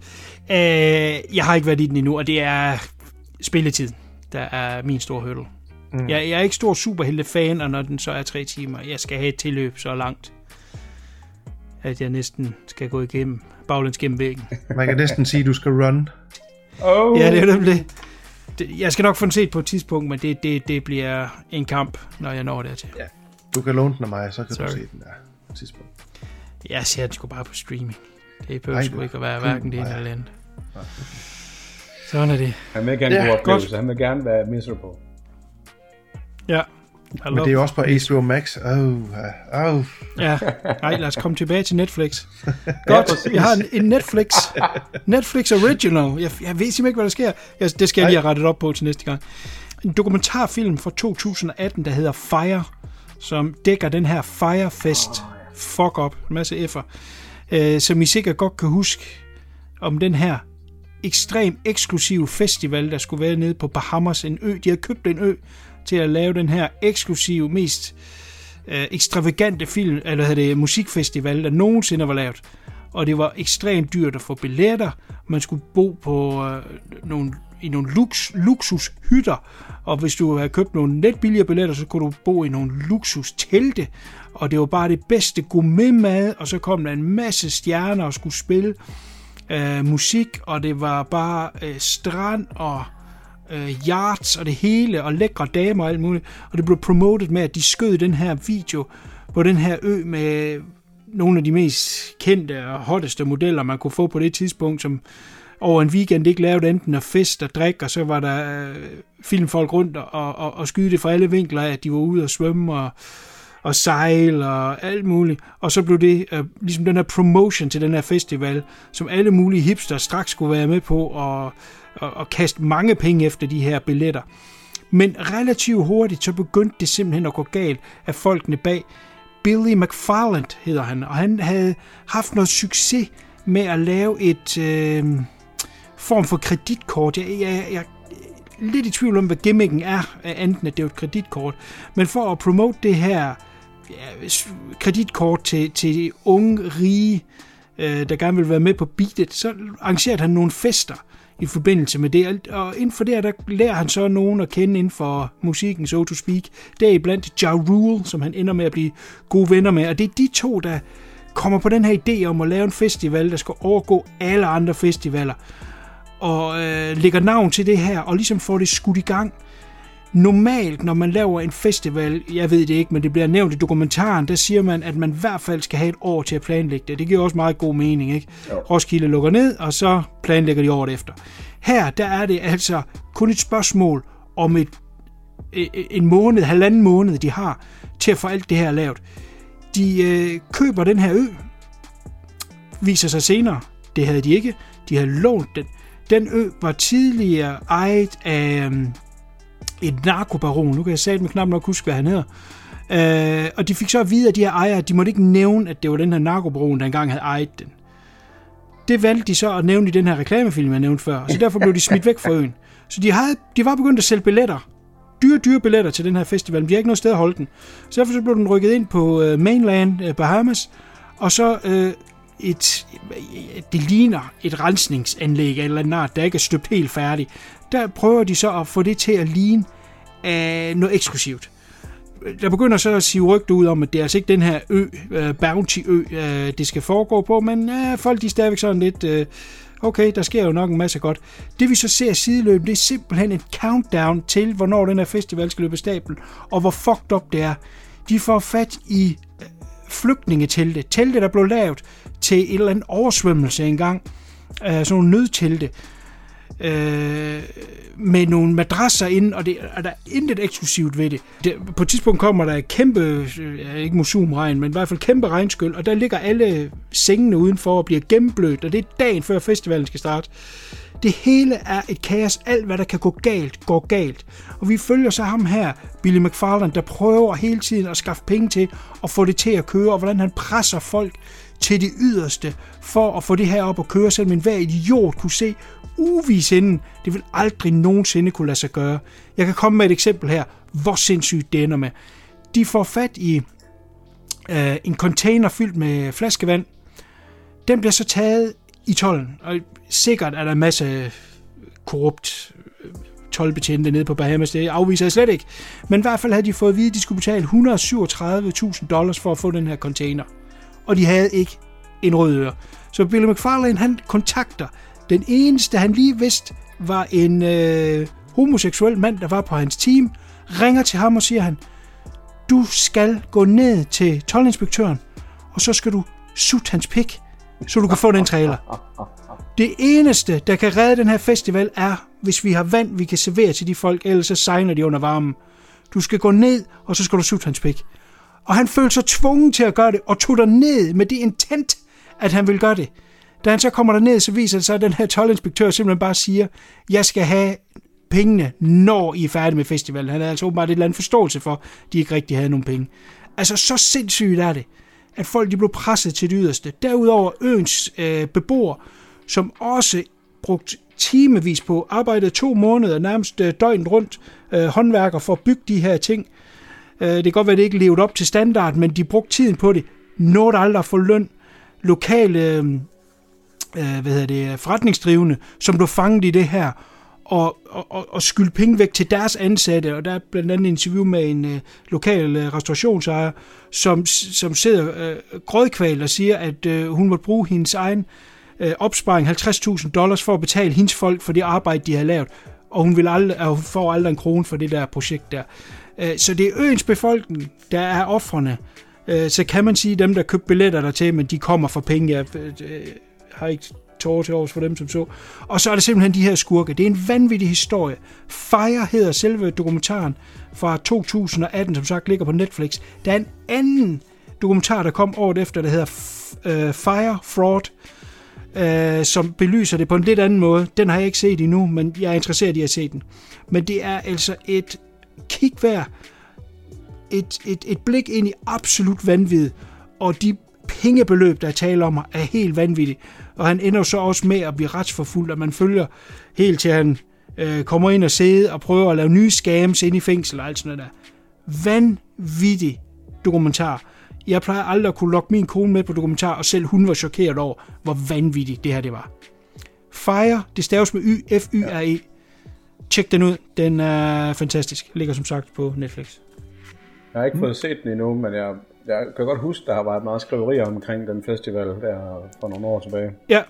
Det jeg bliver mest mærke i, det er, at øh, har du et billede af ham der, der skulle ned og blæse ham der for hundrede tusind? Var det et blæs, eller var det mange, han skulle af med? Well, det må godt nok være en, en fræk fyr, siden at der kan, kan Nej, afbetale det, en hel container. Nej, det er en ældre herre. Han, virk... han, virker, han virker faktisk fornuftig nok. En ældre herre. Uh, han griner lidt af det i dag, men, men, men var sats på at gøre det. Helt forrygtes. Uh, han, han følger ham faktisk næsten helt til det, det, det braser til sidst. Men som han sagde, på en eller anden måde, når man er fanget ind i det, og, og, og, og alt falder ned af mørerne på en, kan jeg måske godt lidt forstå den måde, han tænker på. Fordi han kunne godt se, at det hele det gik galt. Men som han sagde, der er aldrig nogen, der snakker om de elendige forhold, der var under Woodstock otteogtres. Oh, nej. Om alle de voldtægter, der var på Woodstock. Den miljøskandale, der var bagefter, fordi det simpelthen, de har smadret naturen og alt det skrald, de efterlod. Altså, det, det er ligesom glemt, fordi at musikken ligesom tog over. Det blev den her fest omkring det. Ja. Og det havde de et eller andet håb om, at når musikken bare kom, så glemmer de alt det andet. Uh, det gjorde folk bestemt ikke. Ja. Nej, det her, crazy, det er crazy det kommentar. Ja. Cool. Jamen, er du med på en, uh, en film der, Tony T? Yes, yes. Og lad os så tage en fra Netflix den her gang. Sådan.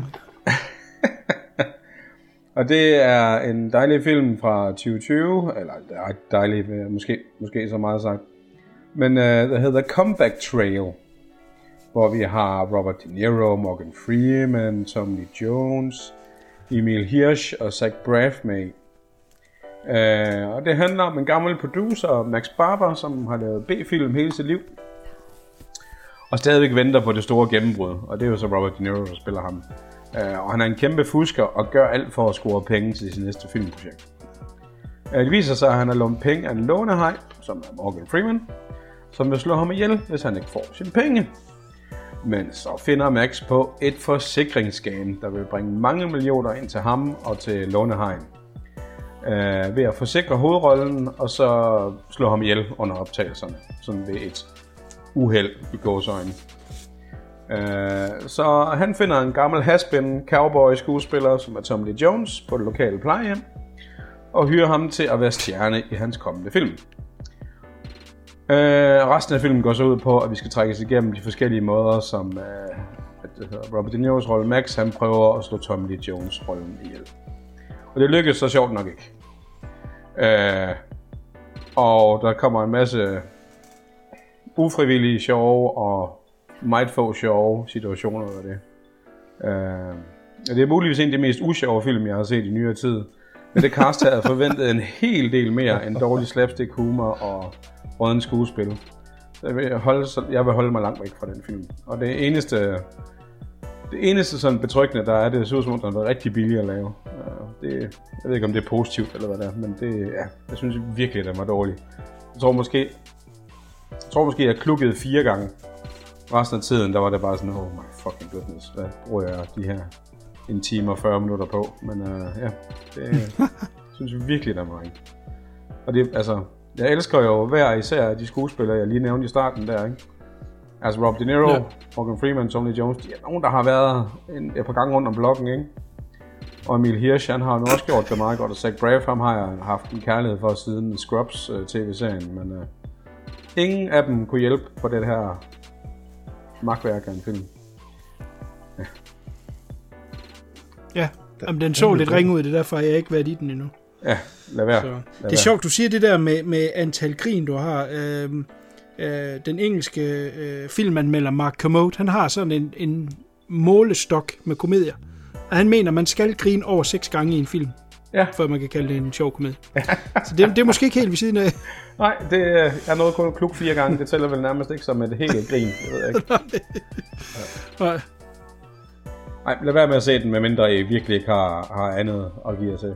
Det er, selv at gå ud i solen og blive solskold eller andet, tror jeg faktisk er sjovere. Åh, oh, nice. Sådan. Cool. Fluemand. Ja, men øh, jeg tror det var sidste år ved den her tid, at jeg promoverede, at jeg havde fået købt mig en, øh, en boks øh, med nogle film i på D V D, øh, som har Diane Thorne i, i hovedrollen alle sammen. Så nu begynder I allerede at sidde og røre ved penis, kan jeg godt høre. Ja, penis er frem. Ja, vi skal hverken på H B O Max eller, eller Netflix. Vi skal have en ga- god gammeldags D V D i maskinen, uh, og så skal vi sådan. se uh, Ilsa, Harem Keeper of the Oil Sheiks. Um, altså, oh. uh, altså, jeg, jeg anmeldte jo den første, da, vi, da jeg så den der for et års tid siden, og den her, den, uh, ja, nu arbejder Ilsa jo så for et eller andet rig oliesheik, af en eller anden mærkelig årsag, det tror jeg aldrig, man får at vide, øh, men anywho, så importerer den her sheik øh, kvinder ulovligt, som så skal bruges til sexslaver. Og øh, den her har, modsat den første film, ingen historie whatsoever. Altså den, øh, man aner ikke, hvorfor hun har det, udover at hun øh, går rundt i sit nazi-outfit stadigvæk og afstraffer folk. Det er det, hun er god til, så det er jo vel derfor, hun er blevet hyret til jobbet, hvorfor tror jeg. Det spørgsmål, men der behøves... god til det? Ja, men hvorfor skal hun så stadig have sin nazi-uniform på, når hun er der, hvor hun er? Det, det ved jeg ikke. øhm, men det er jo selvfølgelig kun en undskyldning for at vise patter og, og tortur, så jeg har stadigvæk to mere, der lige skal igennem. Øh, og, og med det der hastighed, så tror jeg, jeg er færdig måske i, ja, i tyve fireogtyve, der er nok for sent den sidste. Men fluen, hvorfor, hvorfor... Du har selvfølgelig ret, fordi du har boksen og, og, og har mere styr på det end mig. Jeg var, men hvis du har spurgt mig, så vil jeg helt sikkert sige, at det var S S, Sibirien og så Harem. Jeg ved heller ikke. Jeg tror, den rækkefølge ligger i... Ræk... Uh... Jamen, jeg, jeg tager den rækkefølge, de ligger i... Uh... Der, der er kun et cover, hvor de tre film er i, sådan oven på hinanden, ja, okay, stavlet. Så jeg ved ikke, om det er en rigtig ja. rækkefølge, jeg set den i, den første, jeg, se, øh, jeg så... Øh, der dør hun i slutningen. Der blev hun jo skudt. For hovedet ja, ja. eksploderer. Så det er sådan lidt, man kunne så være med i næste, eller er det et, et forår, det før, ikke? Og så er der en, tre, så er en fjerde, som er ikke en del af boksen, som er købt ved siden af, jeg kan ikke huske, hvad den hedder. Men der er vist fire i alt. Ja, ja, der er Men, ja den, den hedder her, Greta. Nok, det var den, var... hvor de... Øh... Hvor, hvor de sag, hun sagde, at hun ikke ville lave flere af de film, og så, nej, nej, det er det heller ikke, det er noget helt andet. Og ja, så, så ændrede de den bagefter. Ja, så klippede de den bagefter, og så ændrede de navn på den, og så var hun ja. pisse sur. Ja. Altså, kæft, mand. Ja, den her er så ring. Den er så dårlig, så dårlig. Åh, oh, god. Jeg husker jeg også kun S S, som er den, den, den eneste, ja. der er reelt at se. Ja. Ja, men der er der, der, nogle, der, er der masser af nøgenheder, der er der også noget, nogle shootouts og sådan noget. Så der er der, altså i forhold til den, den første, jeg så, der er der, altså historiemæssigt, den er der helt, helt tabt på en morgen. Den giver ingen mening, men igen, det er også bare situationen, der gør, at man skal, så skal man se patter, så skal man ikke stille så mange spørgsmål. Altså, den lyder allerede bedre end The Comeback Trail, vil jeg sige. Ja, jamen det er den sikkert også. Så den fik jeg på, så nu øh, går der lige lidt, så kaster jeg mig i, i gang med den næste, til næste år.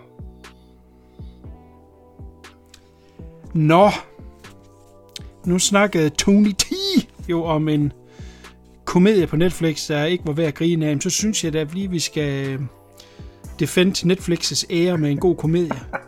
Oh. Den hedder, ja ja, Crash Pad. Fra to tusind sytten, og det er det en film, jeg aldrig nogensinde har hørt om. Den dukkede bare op på Netflix, som en af deres øh, øh, recently added, og øh, skulle bare se et eller andet åndssvagt sammen med konen, og hun vil altid gerne se noget, der er i den sjove ende, og siger, fuck it, vi prøver og ser, hvad det er. Jeg grinte min røv i lasse. Det er altså en af de øh, sjovere komedier, jeg har set i nyere tid. Øh, sjov og sød lille historie. Godt, hvad fuck handler den om? En ung, håbløs romantiker tror, han har fundet til livs kærlighed, men deres forhold er en hævn mod hendes ægtemand. Hans hævn Han flytter ind hos den unge mand.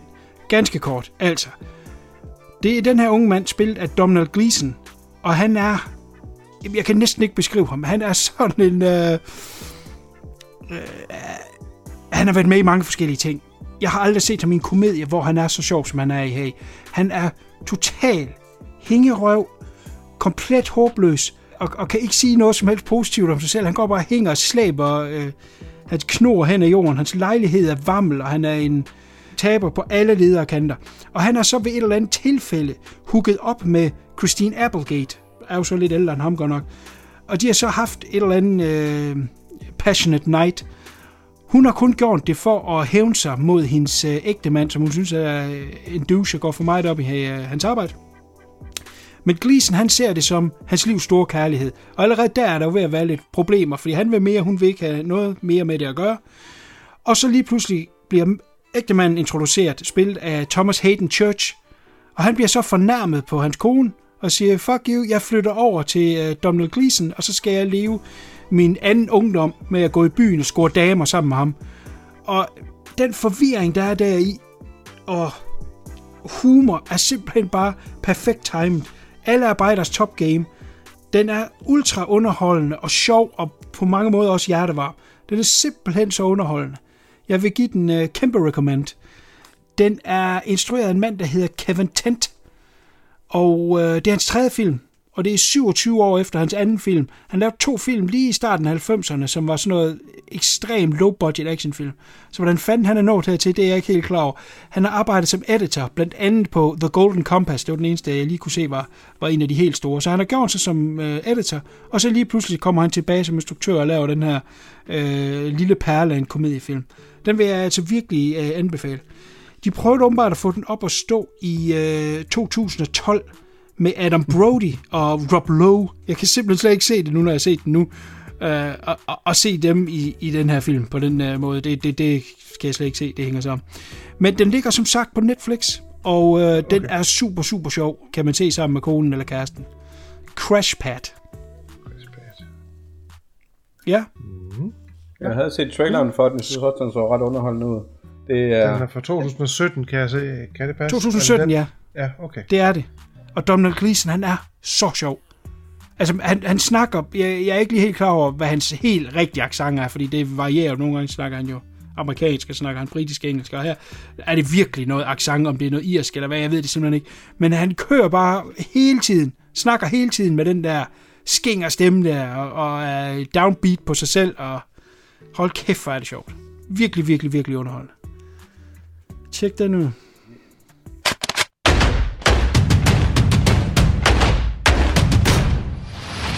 Serie Shootout. Tony T.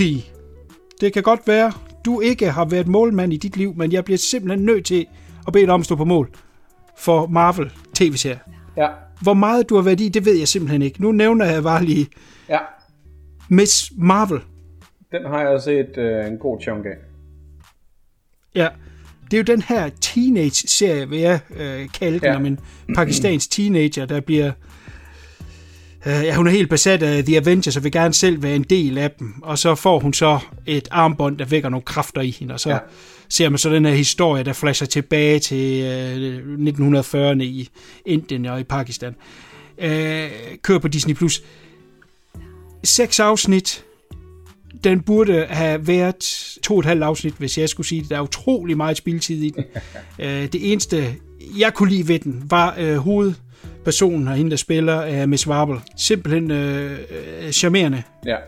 Debuterende skuespillerinde. Derudover synes jeg simpelthen, den var uinteressant og, og simpelthen så langtrukken og kedelig, uh, når man ikke har historie nok. Det er som om, de havde en halvfems minutters film, men det så trak de den bare ud i seks timers... Uh, ja, jeg er ikke så interesseret i, i indisk eller pakistansk kultur. Sorry. Ja. Og jeg synes, den var kedelig. Og, men, men måske til teenager. I don't know. Tony T, fortæl mig. Jamen, det vil jeg give dig fuldstændig ret i også. Jeg har også set, jeg synes, de har været charmerende af alle afsnittene, men jeg synes, der har været rigtig meget stilleståenhed i den. Øh, udviklingen ja. Kommer simpelthen for langsomt, og, og men det er nok, jeg tror sgu, det er fordi, vi ikke er målgruppen. Det er jo sådan lidt øh, kvart i en eller anden øh, øh, skole, drama, øh, komedie ting. hvor der er lidt kærlighed på kryds og tværs af nogen, og noget familie, der ikke passer ordentligt ind. Og, og det, jeg synes egentlig, det er frisk nok tænkt på det. Jeg tror bare ikke, at vi er målgruppen for det. Så, så, men, men det altså... er vel det her M C U-udbygning, altså det er jo vel meningen, hun skal være med enten i en Captain Marvel senere, eller... Jamen, jeg tror, hun kommer med i fase fire, som de er gang i nu, men øh, ja. Så nok som sådan en, en, en, en lille cameo, øh, eller Spider-Man, eller sådan et eller andet, som er med i et eller andet. Okay. Øh, jeg ved ikke hundrede procent, hvordan vi vil flætte hende ind, men den, altså, den er blevet rimelig populær, serien, og jeg synes egentlig, den er meget sød, men jeg synes, den er sådan lidt ligegyldig. I sidste ende. Ja. Øh, den, jeg har aldrig læst tegneserierne af den, og hvad jeg ved, så, så har den været enormt populær i Pakistan øh, og, og Mellemøsten generelt. Ja, det tror jeg. Det var også det, det eneste sted de, at, øh, i verden, hvor de havde øh, biografpremiere på den, hvor de viste, øh, de fik no. dispensation for at vise den øh, i biffen dernede. Det var sådan, jeg tror det var de første tre afsnit, da den kom ud. Og så øh, efterfølgende, så da det sidste afsnit blev afspillet, så fik de lov til at køre den i biografen dernede også. Og det har vist været wow. et, et rimeligt event dernede, fordi det er jo første gang, at der er sådan en, en helt med deres rødder. Så. Ja, ja. Så der skal nok komme sæson to og, og køre mere af det, men øh, ja. Jamen, jeg var sgu også hugt efter første afsnit, der ville jeg gerne se mere, men, men da det gik for meget ind i det der med kultur og tilbage til, det interesserede mig ikke, I'm sorry. Ja, ja. Der, der, der, der tabte mig sgu lidt, men, men hun er skide charmerende. Jeg synes faktisk, de der high school ting er det, der fungerer bedst. Ja, jeg kan også godt lide ham der, counseloren på skolen, som er sådan en kajtet øh, homoseksuel øh, mand, ja. I en strikket sweater og sådan noget. Han gør det også rigtig fedt. Men, men ja. Igen, jeg synes også, den er lidt for rodet og... og og lidt for udstrukket til, at den, øh, den fungerer ordentligt. Moon Knight. Tony T. Der skal du virkelig i forsvarspositionen. Nej, det behøver jeg ikke. Okay, du kan heller ikke lide den. Nej, det er sådan lidt det samme igen. Det, altså, ja. Der er mange folk, der har glædet sig, inklusive mig, til at se en Moon Knight tv-serie. Og Oscar Isaac, synes jeg, er en fantastisk skuespiller. Jeg synes egentlig også, at han gør det meget godt, selvom han, han overdriver den lige en tand en gang imellem med hans øh, engelske accent. Ja, øh, ja. Og, oh, og Ethan Hawke synes jeg også er fed, og jeg synes egentlig, at dem, der er med, gør det godt. Men vi har blevet lovet sådan en super voldelig og, og, øh, og, og spændende tv-serie, øh, hvor de ikke smurt tyk nok på, og det gjorde de smurt rigtig tyk på, inden øh, at den fik premiere. Så fik man jo nærmest ikke noget af det. Altså, han, var han i kostymet fire og en halv gang eller sådan noget øh, igennem hele serien, og mm.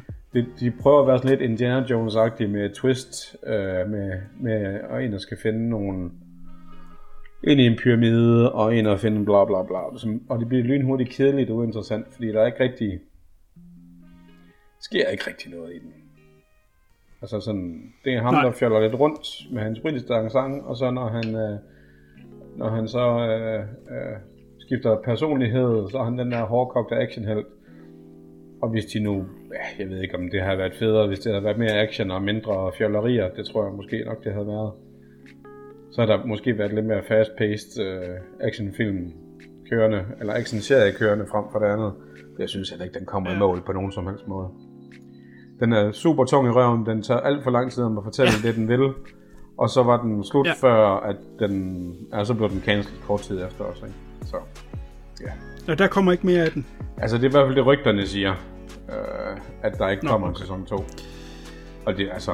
Altså, jeg så første afsnit, og der, der var jeg sgu umiddelbart øh, underholdt nok ja. Til, at jeg ville se videre, fordi der skete en masse. Men Præcis. Jeg synes, den døde så hurtigt. Det gjorde den. Altså, allerede anden afsnit der, der var jeg sådan skeptisk. Ja. Øh... Og så gik det bare ned ad bakke derfra. Jeg tænker sådan lidt, alt skal jo være tv-serier nu om dagen, men er, er, er Marvel ved at skævvride sig selv ja. I det her? Ja, men det, det kommer jeg faktisk ind på lidt senere, at det hedder, fordi jeg har jo okay. også set The Multiverse of Madness, øh, og hvor jeg også kommer lidt ind på noget af det. Øh, skal vi se... Ligesom... Lad os tage den der, lad os tage den der så. Ja. Lad os tage den der. Ja. Godt. Øh... Er der nogen, der har noget med serier, inden vi går til den helt store Obi-Wan-diskussion?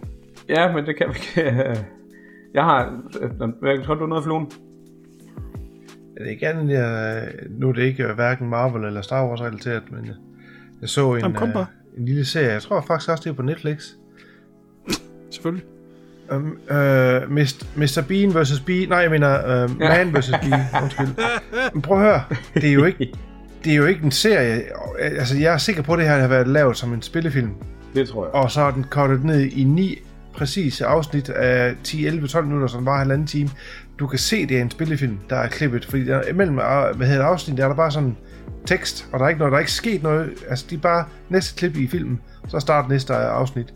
Det bekræfter jo bare det, som Kono lige sagde, alting skal være tv-serier. Ja, ja for satan ja. Var det bare usjovt, og jeg grinede en gang, tror jeg, og ellers er det bare, han spiller, han spiller bare mister Bean, der kan snakke, altså, altså det er jo bare...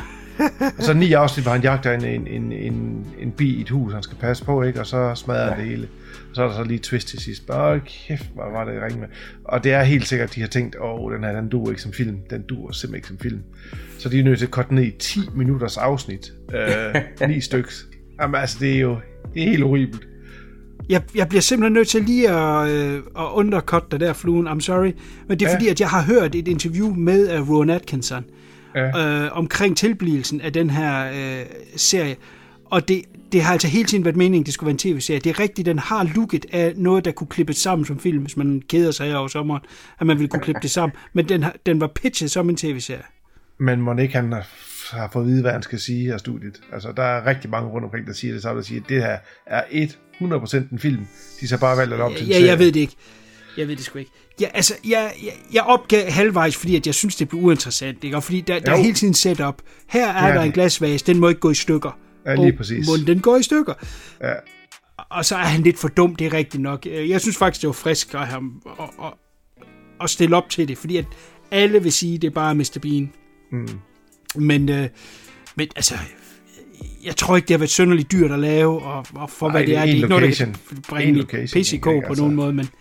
Men det helt store, nej, det er det sgu nok ikke. Men, men vi skal jo over til Tony T, han er jo Danmarks største mister Bean-fan. Hvad synes du? Ja, og det er derfor, jeg synes, det er lort det her, fordi at det er jo bare plagiat på mister Bean. Skal mister Bean hele vejen? Okay. Ja. Ej, jeg synes virkelig også, jeg har set et afsnit af den, og så er det to, tror jeg. Og så er det sådan, jeg skyder mig selv, hvis jeg ser episode tre, så det, det bløder jeg være med. Så, så okay, jeg synes wow. virkelig, det var dårligt. Altså... Under par er hele vejen igennem.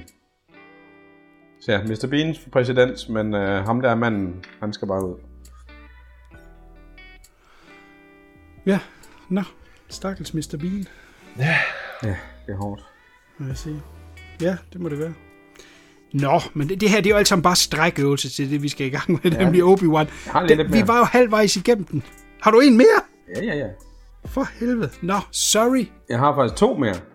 Jeg har set Resident Evil tv-serien, eller det vil sige, jeg så de første tre episoder og besluttede mig for, at det var rigeligt. Jeg synes ikke rigtigt, den havde noget at byde på, og vi er jo fandme blevet oversvømmet med Resident Evil-film op igennem halvfemserne, helt op til nu, og så er de begyndt at lave nye film og nye tv-serier, som er i svingende kvalitet. Men den ja. Nye tv-serie, den gør intet godt overhovedet. Jeg tror også, jeg så et par afsnit, og så tænkte jeg, ej, det her, det, der sker ikke rigtig noget. Øh, kom nu. Altså, jeg er træt af det der klippen frem og tilbage hele tiden i tidslinjerne øh, ja. Der. Det var møgirriterende, ja, og der var alt for lidt zombie action. Øh, jeg tror, jeg tog to eller tre afsnit, så sagde jeg, ej, den kommer jeg ikke videre med. Nej, men præcis. Og det, øh, og jeg synes ikke, at hovedrollen, hun er ret god heller. Altså, hun, nej. Hun slæber sig sådan lidt igennem. Det er lidt sjovt, at det er ham, øh, Wesker, det er den samme karakter som fra... Oh, det har været en af de andre Resident Evil-film, der har han også været med i, mener jeg. Men ja, uh, yeah, det, det virker ikke rigtigt. Mm. Ah, er det ikke ham for etteren, du tænker på? Det, han ligner ham. Nej, det er ikke ham, ham, nej. Ah, okay. ah, det er fordi, jeg forveksler med ham fra, uh, ja. Hvad hedder den? Uh, Men det er ham, der er med i, uh, hvad hedder det? Han er med i Fringe. Ja, og ja. Han er også med i John Wick-filmene, uh, som ham portieren der ja. På hotellet. Okay, ja, og han er ja. Faktisk også med i den anden tv-serie, jeg har set. Det er sådan animeret, øh, øh, der hedder Farsar, som er sådan skaberne af Paradise P D, som er sådan noget super vulgært pik og patter humor, øh, som er rigtig sjovt i små doser, så det er kun sådan et par episoder, man kan se ad gangen. At, mm. der det virker bedst. Det er så sat ude i, det er noget fremtids øh, Masters of the Universe-agtige univers med teknologi, og alligevel svære kampe og monstre og sådan noget.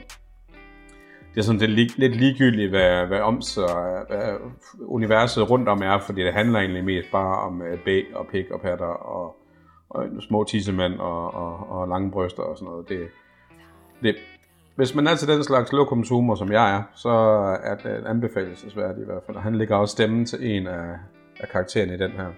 Og det er det samme crew, som lavede Paradise P D, som så er med på den her. Så det er alle sammen nogen, man kender. På den her Sarah Chalky, hun er ikke med i den her, desværre, men hun går da ret godt i Paradise P D.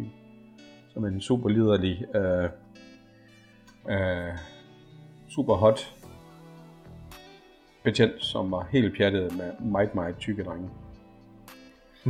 Men øh, ja, øh, men det, det var det, jeg havde været igennem, men det var også nogle stykker. Ja, jo, jo. Bestemt. Det er godkendt. Godt. Det er alt sammen strækøvelser for Obi-Wan, som uh. vi var halvvejs igennem sidst, da vi mistede øh, forbindelsen. Ja. Så vi laver lige et recap ganske kort. Fluen, øh, ganske kort tanker omkring øh, Obi-Wan. Ja, sem- semilun, øh, som, som vi ved om, at der er ikke så meget på spil, man ved jo, at der ikke sker nogen af de her karakterer, noget som helst øh, undervejs. Kender jo historien, hvad der sker, så jeg synes, de sidste par afsnit var okay. Det med Vader-delen og Obi-Wan var jo okay, men jeg håbede ikke, jeg synes, jeg sagde sidst, at jeg håber ikke, det kommer i sæson to, for det, det kan der slet ikke være. Uh... Ja, jeg tror, det er der, vi landede. Jeg kan faktisk ikke huske det så godt. Nej, det lyder, det lyder meget rigtigt. Ja, og du var slet ikke glad for den. Nej, Nej jeg synes, det var langtrukken og ligegyldig med sidekarakterer, svagt manuskript. Som jeg sagde flere gange, det føles så plottet, at det skrevet af børn. Det er sådan et, et, et remi, vi ender tilbage, hvor vi startede, der er ikke rigtig noget. Det ved vi jo på forhånd, vi ved, at der ikke sker karaktererne noget. Ja, ja. Hvad eventyr kommer de så på? Er det spændende? Nej, det er det faktisk egentlig ikke. Og jeg sammenlignede den jo så med Caravan of Courage og Battle for Endor, omtrent lige så spændende som dem. Så det er egentlig der, hvor, hvor den ligger. Det er, en, det er en flot serie, men, øh, men ligegyldig. Tony T., så er vi spændt på at høre dig. Jeg er jo meget enig med jer. Jeg synes jo, det var rigtig spændende, at der kom sådan en Obi-Wan tv-serie. Men jeg synes også, at den føles langtrukken. Og som jeg også siger, der er ikke noget på spil. Så vi ved altså, hvad den ender med. Og jeg havde det på samme måde med Solo og Rogue One. Igen, ikke noget på spil. Det er egentlig bare underholdning i de her par timer, som de film nu varer. Og det var egentlig fint nok. Men igen, jeg var ikke rigtig investeret i det, fordi man vidste godt, at de karakterer, man synes om, de fyrer videre. De er jo ligesom forudbestemt.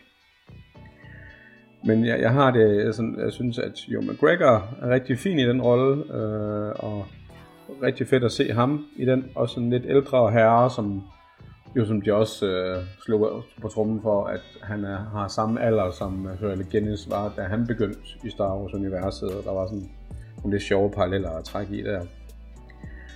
Øh, og det, det er bare fyld, det her.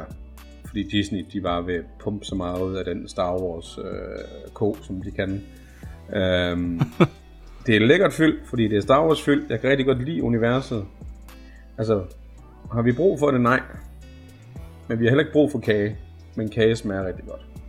Uh, check out Tony T med hans... Damn. Shit, man. Shit. Nå, okay. Hvis ikke var varm, så blev man det nu, da. Ja. Jeg elsker kage. Jeg ved så ikke, hvad jeg skal sige nu. Nej, det er det. Nej, men jeg kan, jeg kan godt se, hvad du mener. Men, men stadigvæk synes jeg jo godt, man må stille sig lidt kritisk over, hvad fanden er det så, de kommer med. Præcis. Og igen, når man strækker det ud i en seks timers tv-serie, og nu snakkede vi om før tv-serie kontra film, hvad der var ment, der skulle være en film til en tv-serie. Og det her var jo originalt et, øh, et oplæg til en film, og så var det jo de her Star Wars stories, så var det jo, at Solo ikke klarer sig så godt, så ja, ja hvad gør vi så? Vi laver det om til en tv-serie. Og jeg føler, hver eneste sekund, de har trukken til fem minutter, for at få det til at passe med en seks-timers serie. og så er der simpelthen så mange rodede ting undervejs. Jeg er ikke Die Hard Star Wars fan, så for mig gør det ikke det helt store, men jeg kunne forestille mig, nogen, der virkelig går op i det, kan være irriteret over nogle ting omkring, ting, der allerede er sat op omkring, for eksempel øh, Jedi-kraften. Hvor, hvorfor er det lige pludselig, fordi han ikke har brugt den i ti år, at så kan han næsten slet ikke bruge den? Der går jo også ti år fra den her serie, og så til New Hope. Der kan han sagtens bruge det. Altså, der, der er masser af ting, der simpelthen bare ikke hænger sammen, som er, så kan vi bruge et halvt afsnit på det, at han går og øh, ikke kan bruge hans kræfter. Altså, og, og, og jeg vil også sige, at Darth Vader, han har det her med, øh, jeg ved ikke, om vi skal smide et spoilerkort, så vi kan sp- snakke frit. Det, det tænker jeg, at vi skal, ja. At vi snakker spoiler her. Så øh, spring fem minutter frem. Øh, jeg skal nok holde øje med tiden, og hvis det vi kommer til at gå over det, skal jeg nok lige nævne det igen. Spring fem minutter frem, hvis du ikke vil høre noget om Obi-Wan. Spoiler. Jeg ved ikke, jeg ved ikke hvor meget der bliver spoiler. De overlever altså. Men øh, vi, har jo, vi har jo gang på gang set, at Darth Vader, han har sådan en, øh, øh, altså så styr på kraften, at han kan mærke det. Han kan jo sætte med mærke det langt væk, der kan han mærke uh, the presence af Obi-Wan. Men da han begraver ham under en masse sten, der kan han ikke mærke, at han altså ikke er død, og at han så med hans kræfter kommer op af det her øh, ruin af sten, og kommer snigende op mod ham. Det kan han overhovedet ikke mærke før det aller sidste sekund. Altså, der er ikke konsistens i, hvad er det, de kan, og hvad er det, øh, kræften kan, og hvornår har han sin limitation, og hvornår har han ikke sin limitation. Kom igen. Det er der heller ikke i de gamle film. Det er som om, de bedst kan mærke folk, når de får lang afstand, og så når de kommer tæt på, så glemmer de det igen.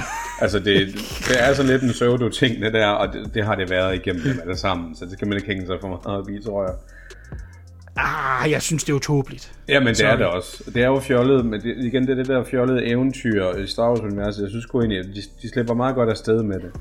Jeg, jeg synes også godt, man kan mærke, at det, det skulle have været en film, og ikke øh, en seks timers tv-serie. Jeg har også fået at vide, at der ligger sådan en supercut ude på nettet af, hvor den var to, to og en halv time eller et eller andet. Den skulle vist fungere rigtig Nå, okay. fint. Men, øh... okay, jamen det, det kan godt være, det virker bedre. Har, har du hørt, hvad vi snakkede om sidste gang, øh, Tony? Ja, jeg, jeg har lyttet til, øh, til afsnittet. Sådan.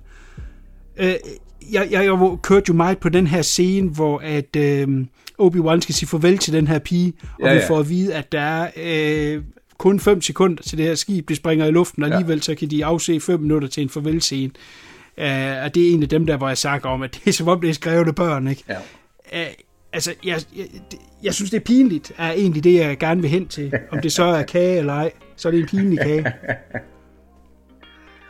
Ja, og det er jo, ja, det er måske ikke de skarpeste knive i skuffen, som har skrevet, omskrevet det andet manuskript, eller hvad der er.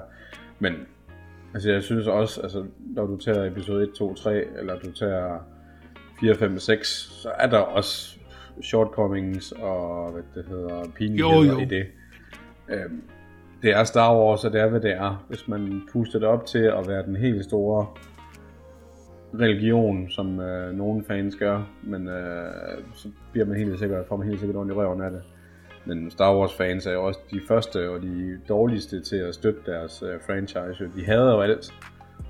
Og så går der to år, yeah. så kan de godt lide det igen. Altså, det er jo... Jeg så yeah. et interview med Joe McGregor og, hvad hedder han, Hayden Christensen der øh, på nettet, hvor de sagde, jamen... Øh, de har fået utrolig meget reprise episode et, to og tre efter den nye trilogi er kommet. Så det kan godt være, at man bare skal vende sådan tyve år, så er der lige pludselig nogen, der synes, det er rigtig fedt igen. Øhm, jeg synes stadigvæk, at episode et, to og tre er noget lort, men øh, ja, sådan er det jo. Det ja. Kan være noget at gøre med dem, der voksede op med den dengang, altså som var måske ti år, da et, to, tre kom ud. Det er nok noget med de er jo så vokset op med dem, og derfor har de dem tættest på. Det, jeg ved det sgu ikke. Men, men det er noget pudsigt noget. Slutscenen med Liam Neeson. På en skala fra et til ti, hvor høj griner de? Altså, jeg, jeg, jeg forventede, at han ville komme noget før, og det var bare fjollet, ja. At han var med i bund og grund, fordi han ja. Ikke man havde vidste nogen jo, funktion. Han ja. Der er lavet en rigtig fin meme med ham, sådan, hvor han så... Øh, jeg har været der hele tiden, hvor han sådan laver gang signs øh, i Jedi-rådet og sådan noget, og... står i baggården, mens Obi-Wan han øh, mærker med en eller anden og sådan noget. Det er ret fint.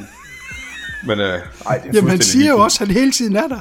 Ja. Det er, det er jo så tåbeligt, ikke? Han har hele tiden været der. Nå, jamen tak for hjælpen, røvhul. Ja, kunne du ikke bare have sagt hej så, eller et eller andet? Ja,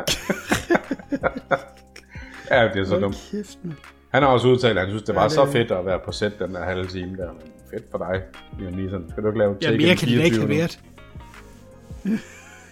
Shit. Øh, Fluen bliver ved med at nævne, at øh, han håber ikke, der kommer en toer. Jeg ved, at øh, McGregor har været ude at sige, at han gerne vil. Jamen, er, er det virkelig noget, der kan blive en realitet? Er der mere? Der er jo så masser af Adventures, Adventures of Obi-Wan, ikke? Altså, øh, ja, det ved jeg ikke.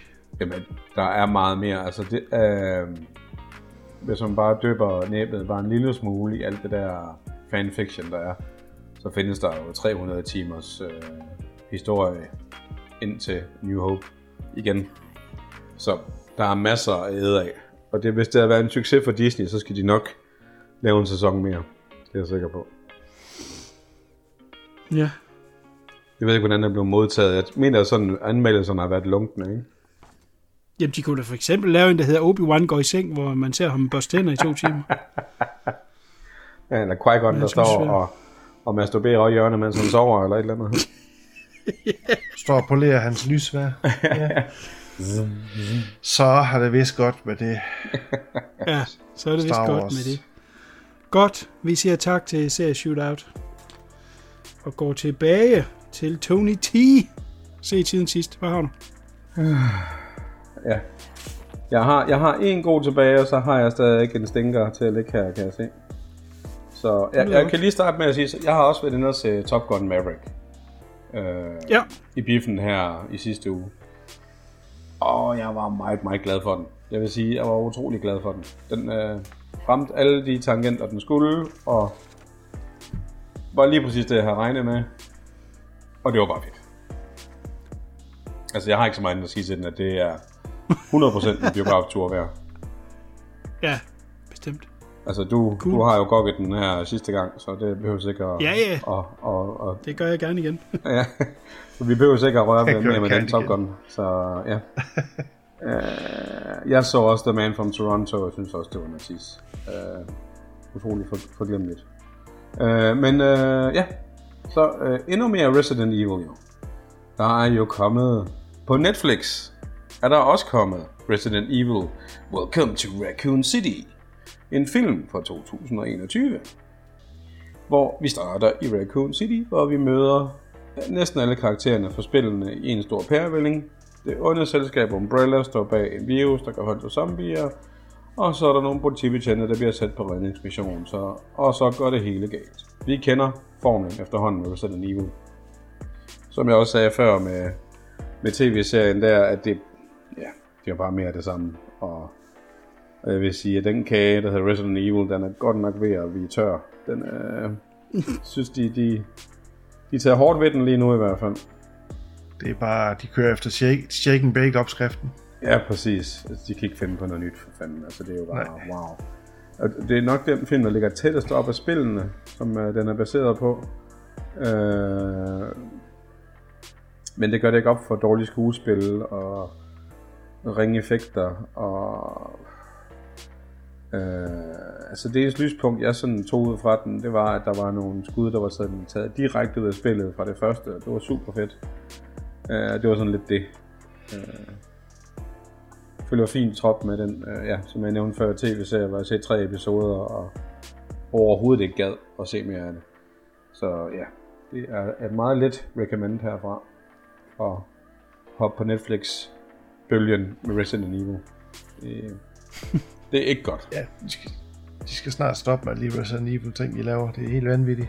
Der er også en animeret film også, og der er en og serie. Og de har rigtig mange animerede der... film også, som, som de bliver ja. Spyttet ud cirka hver halvår. Altså... Hmm. Ja. Så ja, det, ja. Det, er, det, er ikke, det er ikke godt. Jeg havde sådan lidt håbet på, at den Nå. her film og den nye tv-serie måske kunne rode lidt både på, der var sådan lidt... Nu prøver vi at gå tilbage til, til materialet, vi, vi napper fra, og så, ja, det kunne de så heller ikke finde ud af. Så ja, den er... Øh, nej, nej, tak til Resident Evil herfra. Ja, det siger jeg også, og jeg har ikke set. Ja. Men det er nok. Jeg så de første to film, og så tror jeg ikke, jeg har set resten. Nej. Det er sjovt. Jeg har sådan en eller anden guilty pleasure med de der Milojevic uh, Resident Evil film. Jeg har set dem alle sammen, og flere af dem har jeg set mere end en gang. Og de er ikke ret gode, de film. Men nej, jeg ser dem alligevel sådan jævnligt. Jeg ved ikke, om jeg skal få mig en ny hobby eller et eller andet. Eller, ja, det, det, tr- det, det, det tror jeg da, du skal. Ja. Og gå i bad. Ja. Godt. Fluen.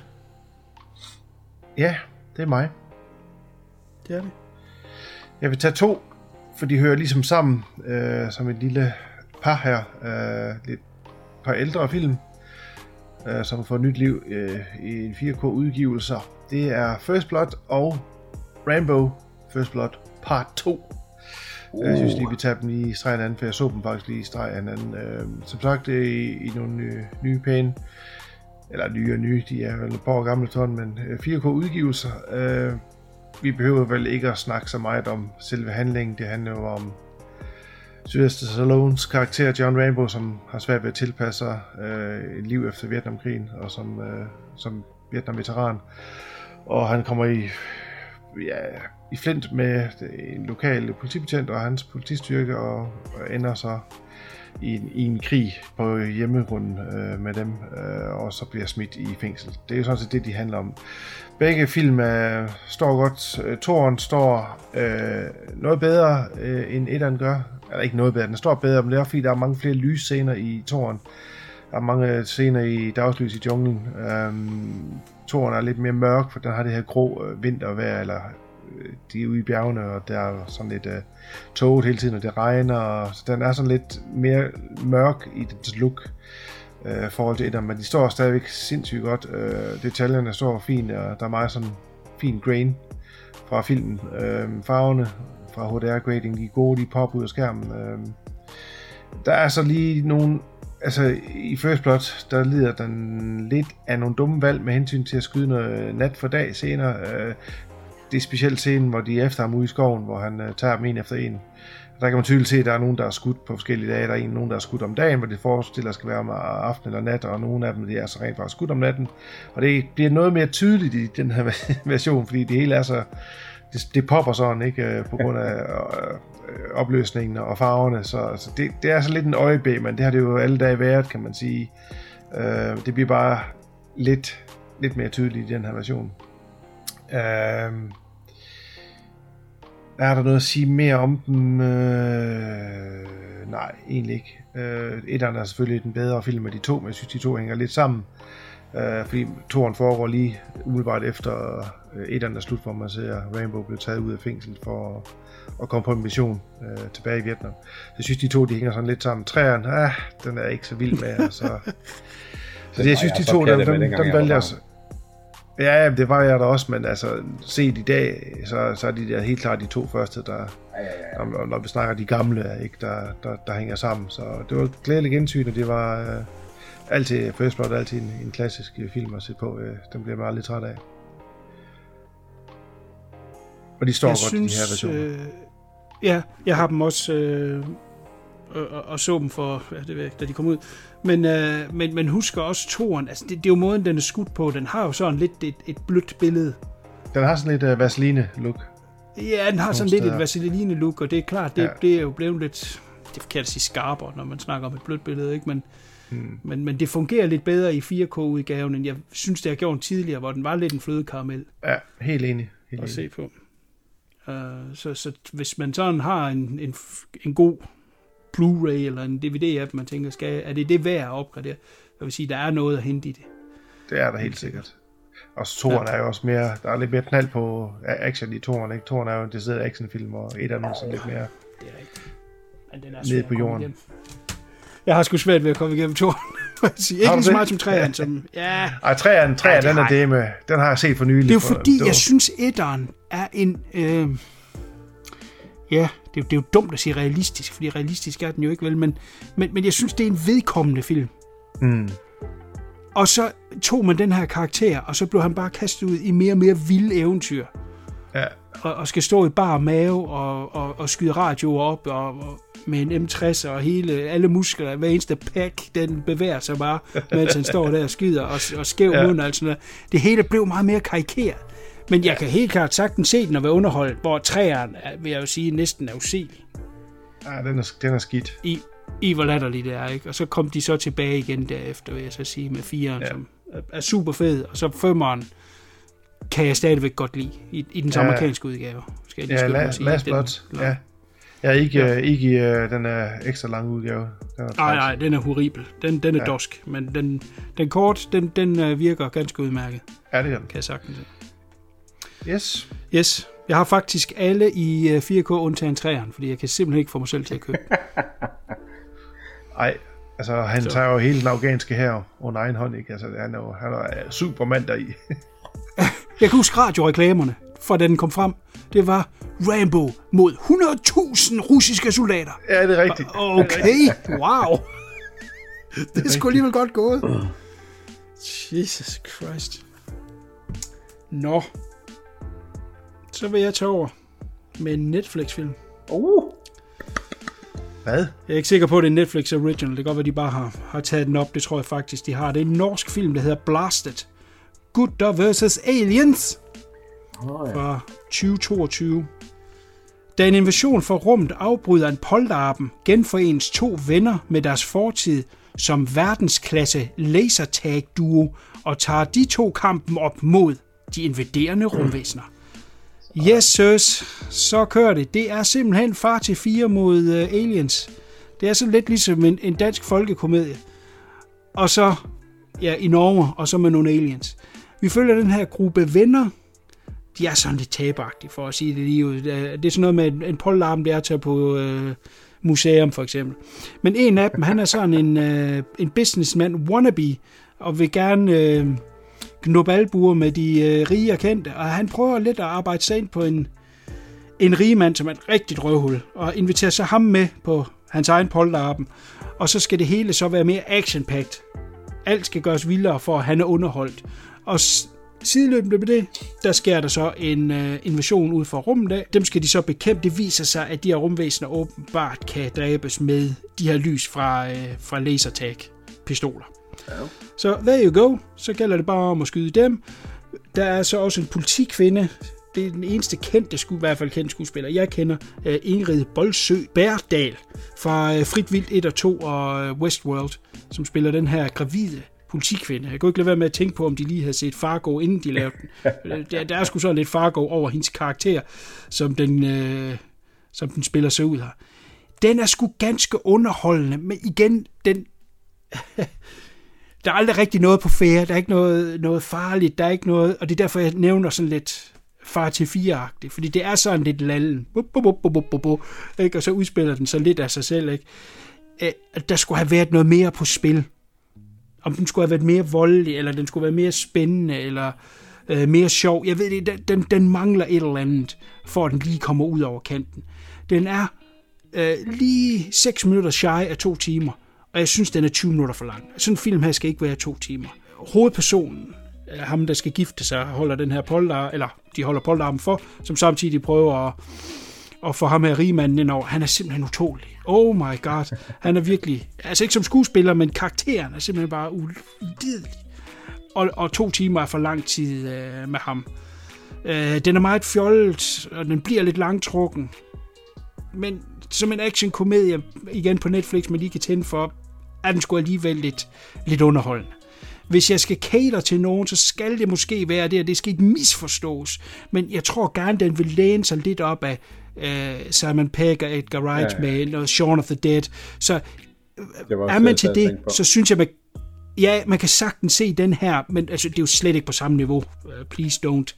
Uh, den når den ikke til sokkerholderne, men, men jeg vil tro, den, hvis man kan lide for eksempel Shaun of the Dead, vil man nok også godt kunne lide den her, selvom det er en anden kategori. Øh, for halvfems minutter, en time fyrre, det vil have været et bedre point for den at komme ind på. Den, den, den bliver lidt lang i spyttet, men jeg synes stadigvæk, den er, den er okay øh, at se. Og kan man ikke tåle at høre norsk, så må man jo tage den engelske synkronisering, som den også er der. Jeg var lige over på den ganske kort for, for at laugh, men den virker selvfølgelig bedst med, med det norske. Yes, Blasted, Gutter versus Aliens Good på da. Netflix. Sådan. Er der nogen, der Netflix. Var det? Nej. Nej, jeg har kun set traileren for den, og det, jeg synes, efter, efter genre for det, kom der så mange kloner af den slags øh, ja. komedier, gyser og ting der, og man skal stå tidligt op for at, og, og, øh, at nå genren til sokkerholderne, som du også selv siger. Ja, bestemt. Bestemt. Helt sikkert. Og det gør den her heller ikke, skal jeg skynde mig at sige. Nej, den står ikke tidligt op. Den står hverken tidligt op, eller, eller følger den anden til dørs. Den sover længe. Ja. Cool. Uh, Tony T, hvor mange er det, du har tilbage? Jamen, jeg har en tilbage. Godt. Jamen, så springer vi lige dig og går til Flueman. Ja. Vi skal lige nogle år tilbage til uh, to tusind og fem, der udkom der en uh, suveræn uh, australsk og britisk film, der hedder The Proposition.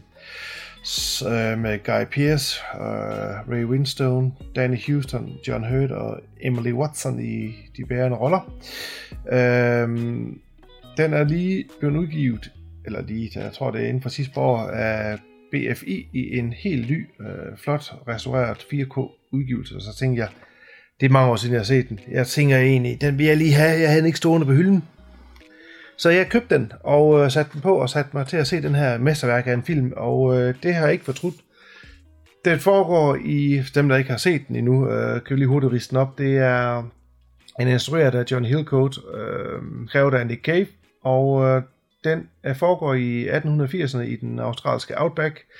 Og man ser, der er en familie, der hedder Hopkins. Hopkins-familien, de er blevet dræbt på bestialsk vis af de her Burns-brødre, øh, og så bliver de jagtet af kaptajn Maurice Stanley, som er helt igennem suverænt spillet af Ray Winstone. Øh, og han fanger de to af de yngste af de her brødre i et shootout, og så giver han Charlie Burns, som er spillet af Guy Pearce, øh, ni dage til at fange den sidste bror, og så slår ham ihjel.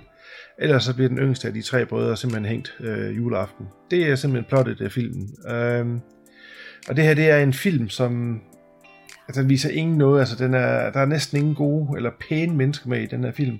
Alt det er simpelthen beskidt. Øh, alle mennesker har rødne tænder. Der er fluer på alt. Ja, ja. Over det hele. øh, man, kan simpelthen, øh, man kan simpelthen lugte sveden og det fedtede hår. Men man bliver simpelthen så tørstig at sidde og se på den her ulidelige varme. Øh, og den står simpelthen helt fantastisk. Der har været meget kritik af øh, andre versioner af filmen på Blu-ray. Den har været alt for orange og alt for pisgul. Altså virkelig sådan øh, grænser til det helt ekstreme. Øh, det er de fjernet i den her version.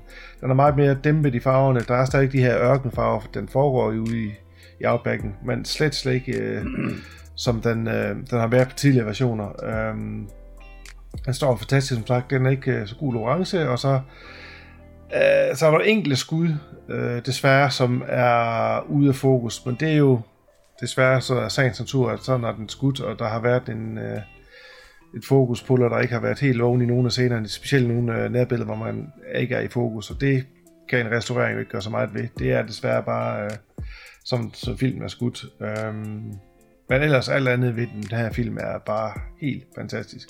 Har man ikke set det her mesterværk? Det er jo ikke en western, det vil jeg jo ikke kalde det. Det er jo ikke et decideret western, men der foregår noget western-lignende øh, univers, ikke? Så, øh, så skal man tage sig og se den. Det er en helt fantastisk film. Øh, fantastiske skuespillere, altså Ray Winstone er så sej heri.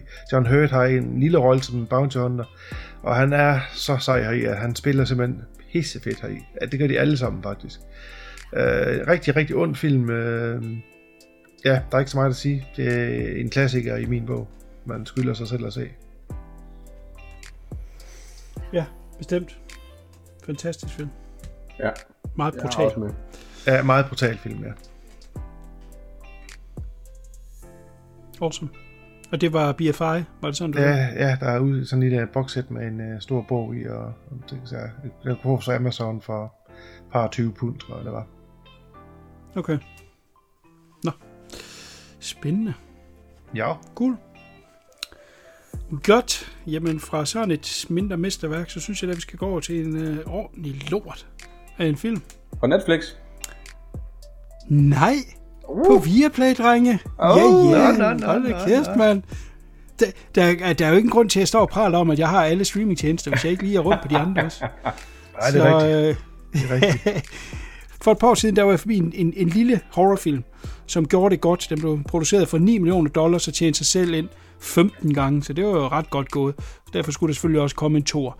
Det er Escape Room, og nu er Escape Room Tournament of Champions kommet, også kendt som No Way Out. Jeg kunne faktisk godt lide den første, den var sådan lidt øh, opfindsom, den øh, tåbelig og dum og, og sat op, sådan at den fungerer som film. Der er aldrig noget, der vil kunne lade sig gøre i virkeligheden, eller karakterer vil agere sådan i virkeligheden, men for hvad det var, der synes jeg, den var underholdende. Det er det her Escape Room, et eller andet sker, enten maser væggene sig sammen, eller der går ild i gulvet, eller hvad fanden ved jeg. Du skal nå at løse en gåde, så du kan nå at komme ud, og ind i næste rum, og der er så en ny gåde, og så dør de selvfølgelig efterhånden, så er der nogen, der ikke klarer det ud. Jeg synes, der var nogle sjove rum, det er egentlig det, det kommer øh, ud på med den her type film, hvad jeg mener det er i hvert fald. Det, det kan man så se spørgsmålstegn ved efter toren her. Men etteren var ligesom, vi skal være opfindsomme med de rum, og de opgaver, det nu måtte være, der er inde i de her rum. Og det synes jeg egentlig var underholdende nok, og derfor var jeg egentlig også interesseret i at se den her øh, toer, som så er fra tyve enogtyve. Den Pige, der overlever etteren, kommer med over i øh, toeren her, som den eneste, mener jeg. Men, ganske kort, hvad handler den om? Seks personer er låst inde i en række escape rooms, da det går op for dem, hvad de har til fælles. De har alle spillet dette spil tidligere. Denne gang er det Tournament of Champions. Det er altså nogen, der har vundet de tidligere spil, som nu skal mødes for at finde mesternes mester, om man vil. Den her film er utålig. Jeg, jeg kan simpelthen ikke sige det på anden måde. Ulidelig. Jeg sad og så den sammen med min mellemste datter. Jeg, jeg, altså, hun sætter jo ikke de store spørgsmålstegn ved det. Jeg tror, hun må ikke underholde. Men altså, jeg var ved at dø. Jeg var simpelthen ved at dø i, hvor tåbeligt det er. De blev låst ind i sådan et rum. Og så, alting går så sindssygt hurtigt. Og det eneste, de egentlig gør, det er, at de råber ting, de ser. Ikke? Så de er låst ind i et rum, og så er der en, der siger, øh, jeg kan se en nøgle på væggen. Åh, oh, den er inde i noget glas. Hvad gør vi? Åh, oh, jeg kan se en hammer derovre. Åh, oh, lad os prøve at smadre det glas der. Nej, nej, uh, hammeren, den er låst fast. Åh, oh, jeg kan se en nøgle herovre. Ej, den er låst fast med en kodelås. Åh, oh, der står nogle tal deroppe under loftet. Sådan er det hele tiden. I fucking halvfems minutter. Fuldstændig urealistisk, at folk de kan løse opgaver så hurtigt. Og så de setups til de rum der. Helt latterligt. Det, altså, det vil kræve uh, fem hundrede mænd per rum. Og, og kunne stå og, og udløse alle de ting der, og på et tidspunkt er det sådan lavt, som at det er ude på en strand, selvom det er inde i et rum, og sanden kan bevæge sig. Hold kæft, hvor er den tåbelig. Det skal bare være vildere og vildere og dummere og dummere, og samtidig bliver det totalt ulideligt. Altså, hold kæft, de råber og skriger i de der halvfems minutter ting, de bare ser. Jeg kan så forstå, at der findes et theatrical cut og et extended cut. Øh, hvad forskellen er, har jeg ikke helt fundet ud af. Der er noget med en anden start og en anden slutning. Øh, det er garanteret lige så tåbeligt som det her. Den er simpelthen ulidelig. Den er instrueret af Adam Robital, som også lavede den første Escape Room, så det kan jeg ikke lige helt forstå, at han vil pisse på hans første film på den her måde.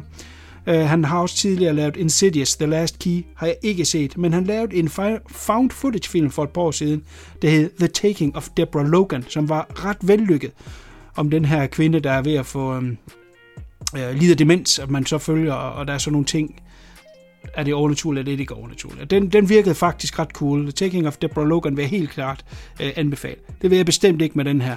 Hvis man har set den første Escape Room, så lad det vi blive ved det, og har man ikke, så er det ikke nødvendigvis nogen, man behøver at løbe ud og se. Øh, kan sagtens ses og være underholdende i sig selv. Toren er rent lort. Øh, Den tjener sikkert også en masse penge. Det kan være, at de laver en træer. Jeg hopper af det der escape shit der. Altså, det er frygtelig, frygtelig øh, ja, indpas. Ligger på Viaplay, hvis man vil straffe sig selv. Og det vil være Saw og Cube om igen? Ja, ja det, kan, det kan du godt sige. Altså, i hvert fald etteren, kan man jo sige, øh, kunne godt ligge sig op af Cube. Det her er ude på så overdrevet niveau. Jeg kan, jeg kan næsten ikke sammenligne det med noget, hvor det er så overdrevet. Øh, altså hver eneste rum er så sindssygt, at, at, at nogen lige får den idé, at øh, nej, ved du hvad, jeg vil sgu ikke øh, stå herovre, hvor øh, alle løsningsforslag er. Jeg stiller mig herover, så piller jeg en fodliste af, og inde bag ved den, der står der en kode, jeg måske kan bruge øh, ti rum senere hen, ikke? Og så kan de huske alle tal. Altså det er hele tiden så overdrevet, og så latterligt. Ja. Helt vildt. Hold nu kæft, for det ring. øh... jeg ved ikke, hvem det er til. Altså, jo, det er nok til teenager, ikke? Altså, man, man skal helst ikke have udviklet sin hjerne for mig, så kan det godt være, man kan se det. Det er i hvert fald ikke for voksne mennesker, lad os sige det på den måde. Så se den flue. Nej. Det tænker jeg ikke.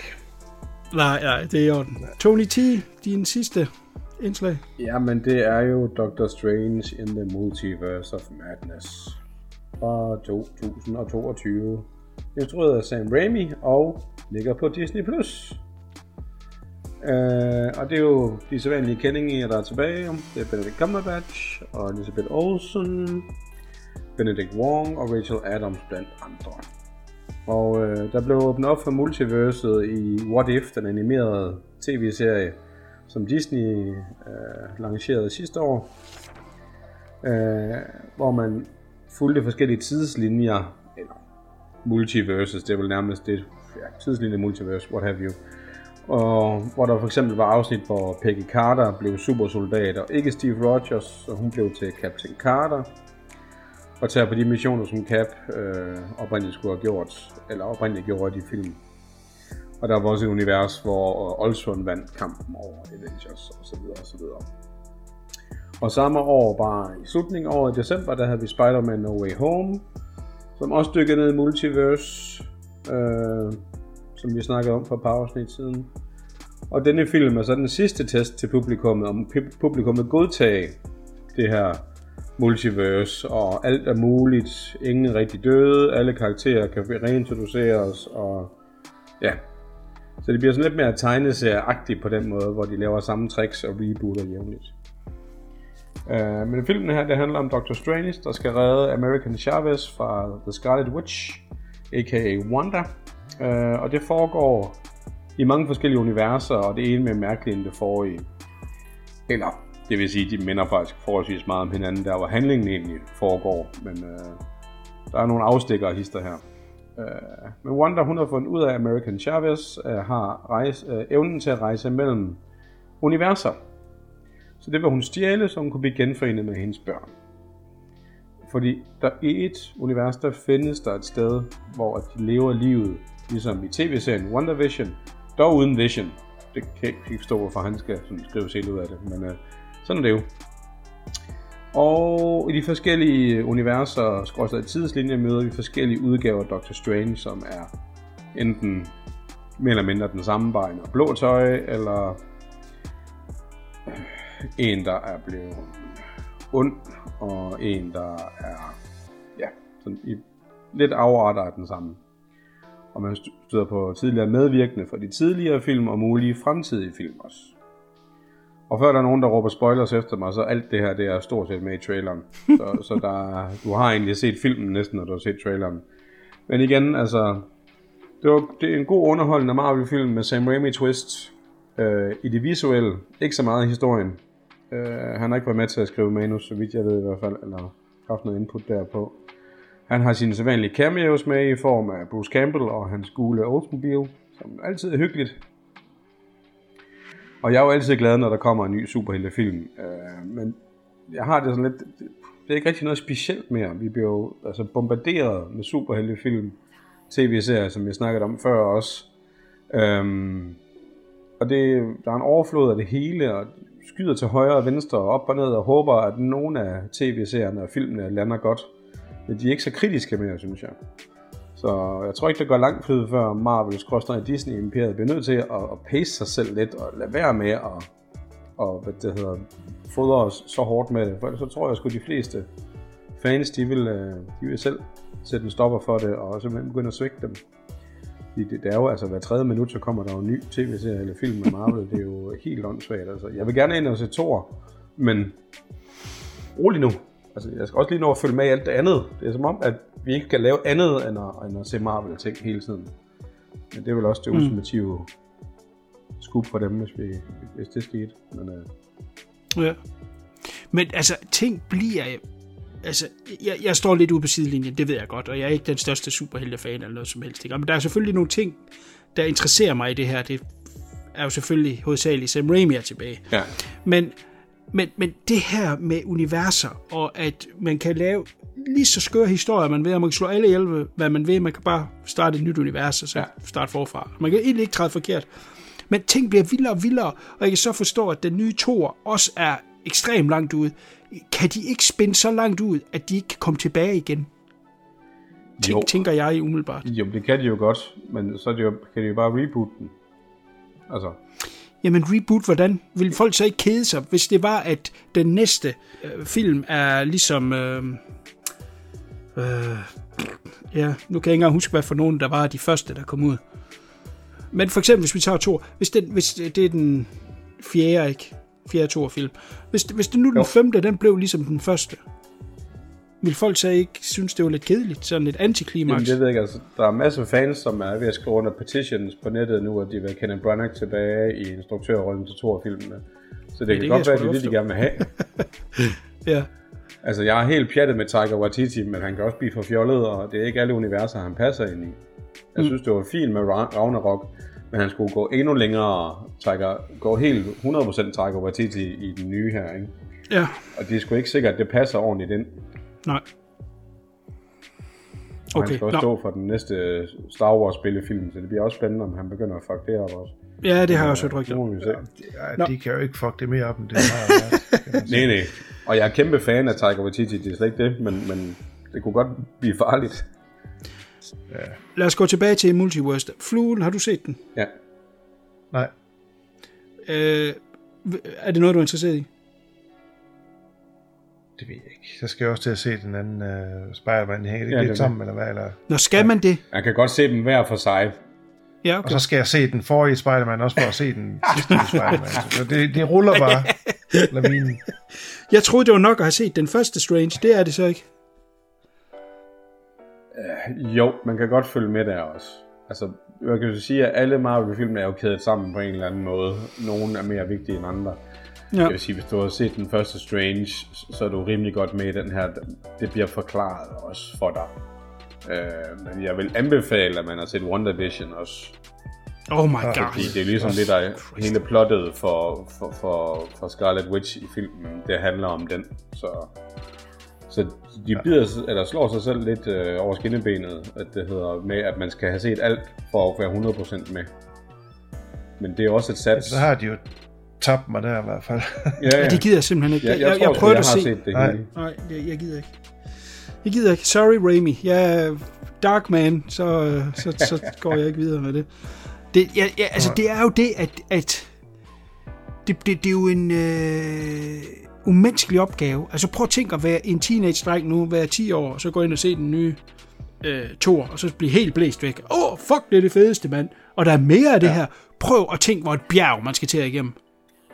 Er det oh, shit. Hvor mange, jeg ved ikke, hvor mange film der er ude. Jeg mener, at de, de, de, er, de er lige kommet over hundrede spilletimer. Fuck. Ja. Ej, det er... Ja, det er vildt. Christ. Ej, det er sindssygt. Forrygtigt. Og de har jo planlagt de næste fem år frem i, i tiden også, ikke? Ja. Men de bliver også mere og mere ligegyldige, de der karakterer. Så nu nævnte vi tidligere Moon Knight... og Miss Marvel, altså det, der kommer jo nogen frem, altså, som jeg i hvert fald ikke har hørt om, jeg går også ud fra fluen heller ikke har, øh, man, man skal jo virkelig være tegneserien-nørd for at have hørt om de ting. Jeg kan forstå, at der kommer en kvindelig Spider-Man nu også, eller Spider-Woman, eller hvad fanden nu der. Der kommer også She-Hulk. Oh my god! Tony T, du skal tilbage på målet. Hvad sker der for det She-Hulk? Attorney at law. Hvad sker der? Jamen altså. Det ser så primitivt ud. Så dårligt, og så primitivt. Oh my god, godt du sagde den, Fluen. Ja. Ja, men altså, jeg var jo stor fan af She-Hulk, eller Hulky, den hun hed dengang. Men øh, det, det var jo bare mere foder til, til, til, til tegneseriebunken. Og den ser også ja. mega mager ud, vil jeg give ret i. De har dog været inde og, og sige, at de har rettet på C G I'en deri, så det skulle blive bedre. Jeg kan ikke se forskel. Det, det er nu, hvad det er. Men øh, jeg skal da se første afsnit, så skal jeg nok melde tilbage. Men, ja, det skal du. At den kommer. For jeg regner ikke med, ikke? Jamen, jeg stod jo lidt i mit eget escape room her i... Var det den her weekend? Det tror jeg, det var, ja. Jeg skulle i biografen. Vi var børnefri, og... Så jeg stod mellem to, to filmvalg i biografen. Den ene var øh, Top Gun, og den anden var en lidt mere gearet mod kæresten måske, The, The Black Phone, og den blev desværre øh, valgt forkert. det, det blev The Black Phone, vi tog ind og så. Øhm, Ej, den havde stor forventning til. Nej, det skal du ikke have. Nå, vi kan lige riste den op. Det skulle for... Nu laver jeg air quotes. Det kan I ikke se det ud, men I kan høre det. Det er en gyserfilm, som følger den øh, tretten-årige Finny, der i øh, nitten halvfjerdserne bor med sin lillesøster og alenefar i en by i Denver. Og her er en øh, kidnappende seriemorder på spil, øh, hvilket har sat øh, byens beboere i en konstant frygt for ham, ikke? Og for, for hvem der bliver det næste offer. Og det ene barn og... Uh, unge teenagers for det andet er nemlig forsvundet, og Finny har midlertid også et, noget helt andet at tænke på. Uh, det er, at han er bare det at være en helt almindelig teenager, altså alt, hvad der er med bøller i skolen at gøre, og følelser udenfor, og hans fordrukne og voldelige far hjem, det gør det udtryk både for ham og søsteren. Uh, så han har sine egne ting at gå og kæmpe med, mens alt det her det foregår, foregår i byen. Pludselig så ender... Uh, Finny dog uh, midt i det her mareridt selv en dag, hvor han så ender i kløerne på den her maskerede kidnapper, som vi kalder The Grabber, spillet af Ethan Hawke. Um, og han bliver spærret ind i en beskidt kælder, og der kun er en, uh, et toilet og en uh, ja, madras på gulvet, og så hænger der en gammel, slidt uh, sort telefon på væggen. Uh, og den begynder lige pludselig at ringe, selvom den ikke virker, så, så bliver der introduceret sådan lidt noget... Ja, overnaturligt i, i filmen lige pludselig. Øhm, så begynder det at ringe, og de her, de, de andre ofre, de andre børn, der, der snakker til mig og giver ham råd og prøver at tale ham igennem de her ting, øh, han skal til at igennem. Den er skrevet af Joe Hill, som er Stephen Kings søn, øh, og det er Scott Derrickson, der instruerer den. Øh, han har blandt andet tidligere lavet øh, The Exorcism of Emily Rose og Sinister. Øh, Ja, det er så lidt en øh, det er så lidt en rodet film. Der som sagt den del der fokuserer på det her med at være, med at være en teenager, coming of age og alle de her problemer man har med bøller om at få tæsk i skolen og ens far er en drukbold og tæver en. Det, det det fungerer egentlig godt nok. Men så kommer hele det her det overnaturlige aspekt i filmen øh, og så øh, som mixet sammen med det, det de synes ikke helt fungerer. Og jeg synes, Ethan Hawke-karakteren er, er, er ikke på noget tidspunkt overhovedet noget skræmmende over ham. Han går rundt med sådan nogle, øh, nogle øh, masker, der smiler helt vildt, så meget overkarikeret. Det ligner rigtig ansigt, men det er sådan øh, meget stort. Øh, og det, det bliver faktisk Tom Savini, der har designet det. Desværre, no. Det ser den ikke særlig godt ud. øh, og det er faktisk kun lige i slutningen af filmen, hvor, hvor den lige spidser til, hvor der kommer lidt, lidt gårde og sådan noget, hvor, hvor man siger, yes, der var det lidt af det der. Det er lidt en rodet, jeg kan ikke sikkert forstå, at den praise, den har fået, den film, at skulle være det helt nye horror-ikon og bla bla bla bla bla. Men jeg, jeg, jeg vidste det, da jeg tog ind og så den. Jeg, jeg havde hørt alt det her, og jeg tænkte bare, det, så ved jeg jo godt, det ikke passer. Så ved jeg godt, det ikke er et film for mig, som plejer det at være. Og de her film, vi får den slags øh, omtale, øh, og ganske rigtigt, jeg kædet mig bragt. Øh, den ene del fungerer som dramadelen, og så det her, øh, man er spærret ind i, i kælderen, er ret kedeligt. Snakker om de her spøgelser, eller hvad det er. Øh, nej, det var ikke lige mig. Det var sgu ærgerligt, og jeg vil hellere se Top Gun. Ja, det er jeg sgu forstå. Nå, jamen, øh, jeg synes, det er sådan en film, man hører. Enten det, du siger, og ellers så hører ja, man, at øh, det er helt fantastisk. Det stik modsatte.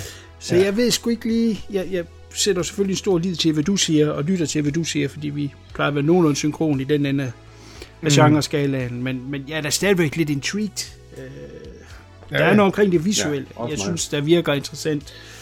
Øh, jo, altså det ligner en film, der rent faktisk er optaget i halvfjerdserne, og alt, alt det der, det, det fungerer, og musik og sådan noget, det fungerer også. Den er flot filmet, det er slet ikke det.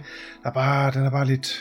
lidt træ i det, og jeg synes ikke payoff, at der er helt der, hvor det burde være måske, men du kan du prøve at se den, når den gang kommer på ja, noget hjemme på streaming, og så ja. På Netflix, ja.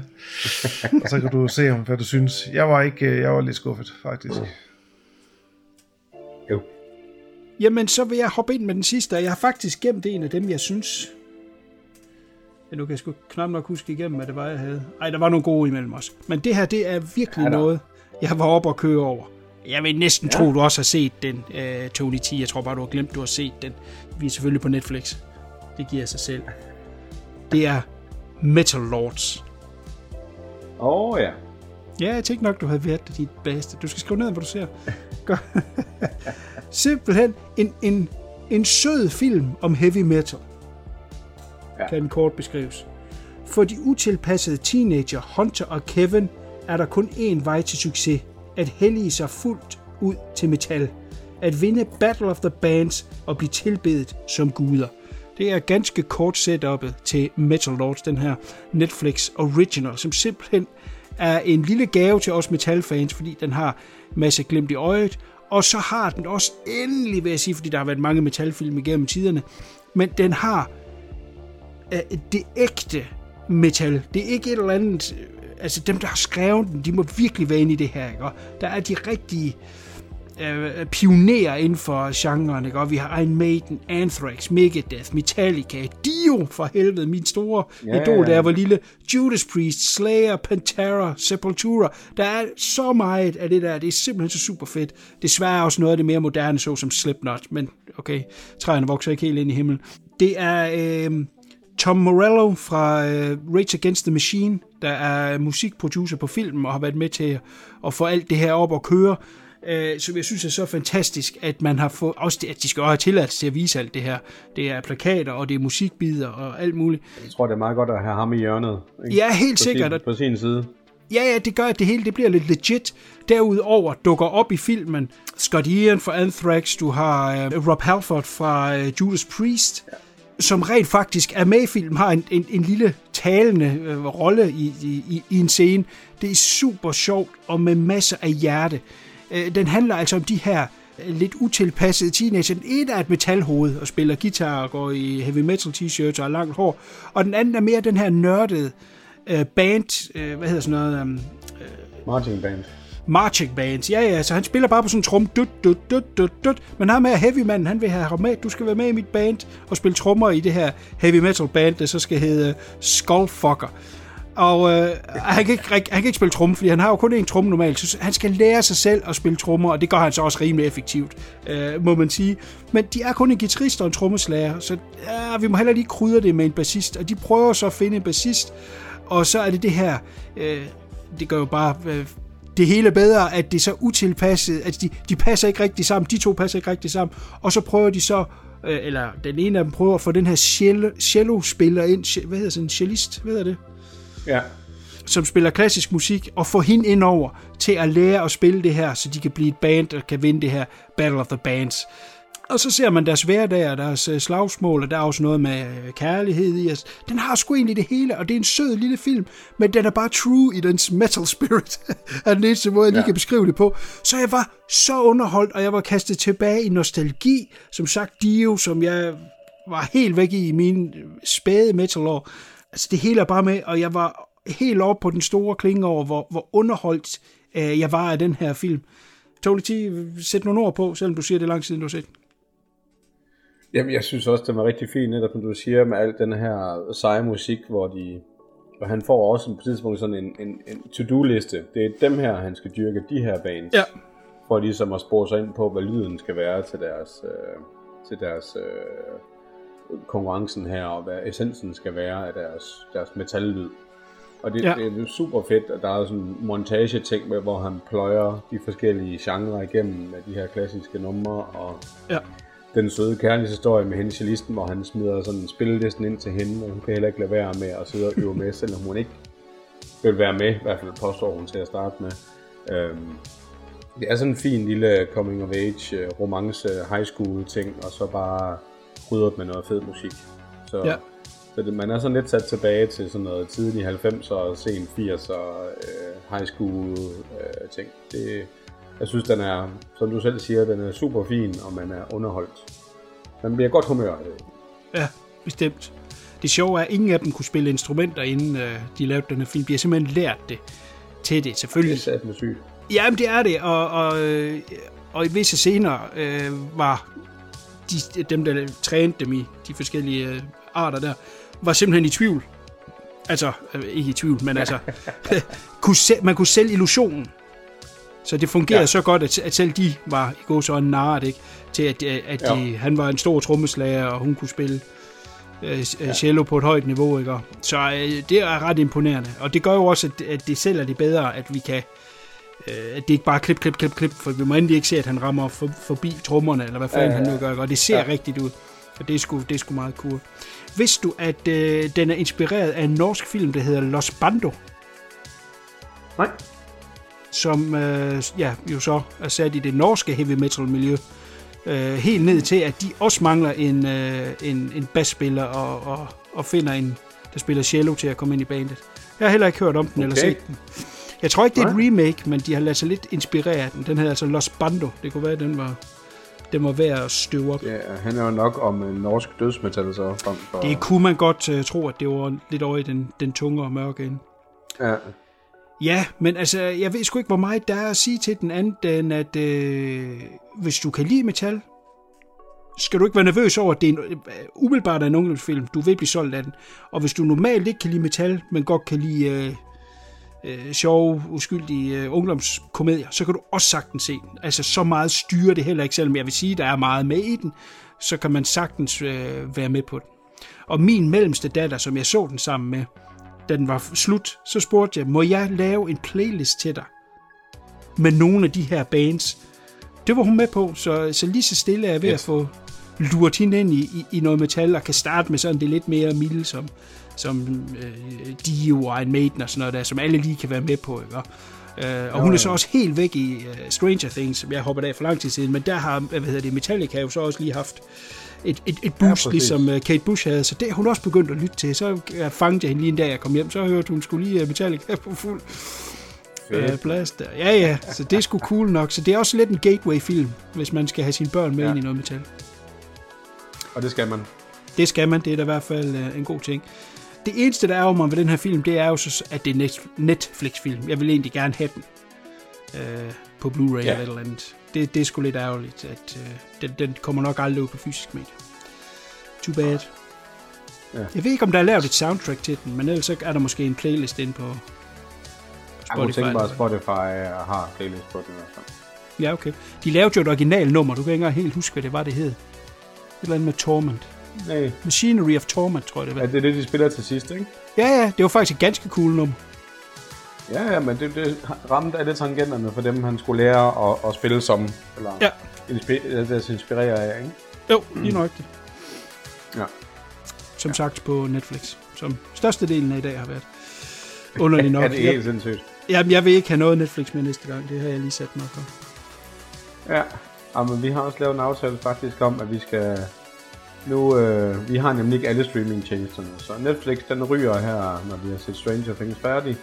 Ja. Og så tager vi, øh, hvad det hedder, øh, Prime ind, i stedet for. Fordi vi skal okay. se The Boys. Nå, The Boys, ja, ja, okay. Men der kommer også uh, Lord of the Rings-serien. Ja, lige præcis, lige den kommer også lige om lidt, jo, så. fem nul Ja. Ja. Cool, jamen så får vi nogle uh, The Boys. Uh, den har vi anmeldt. Første sæson af, da den kom. Men det vil være fint nok lige at touch base med den. Altså, vi regner igen, med i, i hvert fald, uh, hustruen og jeg, at vi tager uh, alle episoderne, og så tager fra første og op efter, så jeg skal nok melde ind, når jeg har set noget, vi ikke har rørt ved endnu. Ja. Det er del med en aftale der. Yes. Super cool. Jamen, uh, så vil jeg sige uh, tak for i dag. Men om, at uh, der kommer midtmåneds anmeldelser den femtende august med ting, jeg har skrabet sammen frem til da. Og så vender vi tilbage med vores normale episode, episode otteogfirs, den otteogtyvende august. Indtil da, der vil jeg ønske alle en ekstrem varm, som det er i dag, og dejlig øh, sommer. Pas på jer selv derude, og så ses vi igen den øh, henholdsvis femtende og otteogtyvende august. Kan I sige pænt farvel, drenge? Jamen, øh, pænt farvel. Pænt farvel, og nyd solen for os andre. Ja, tak.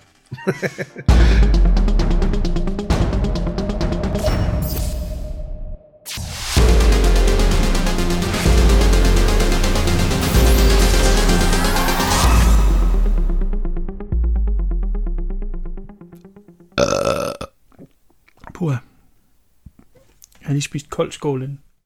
Jeg sidder altså helt, helt nøgen og så videre, bare ikke lige ved det. Hvor har du sat klipsen fast hen så? Jeg bruger ikke, jeg så en, jeg har jo en, en lille stativ med en mikrofon. Han har tæppet en mikrofon på en tissemand. Den, den, den sidder på min nip.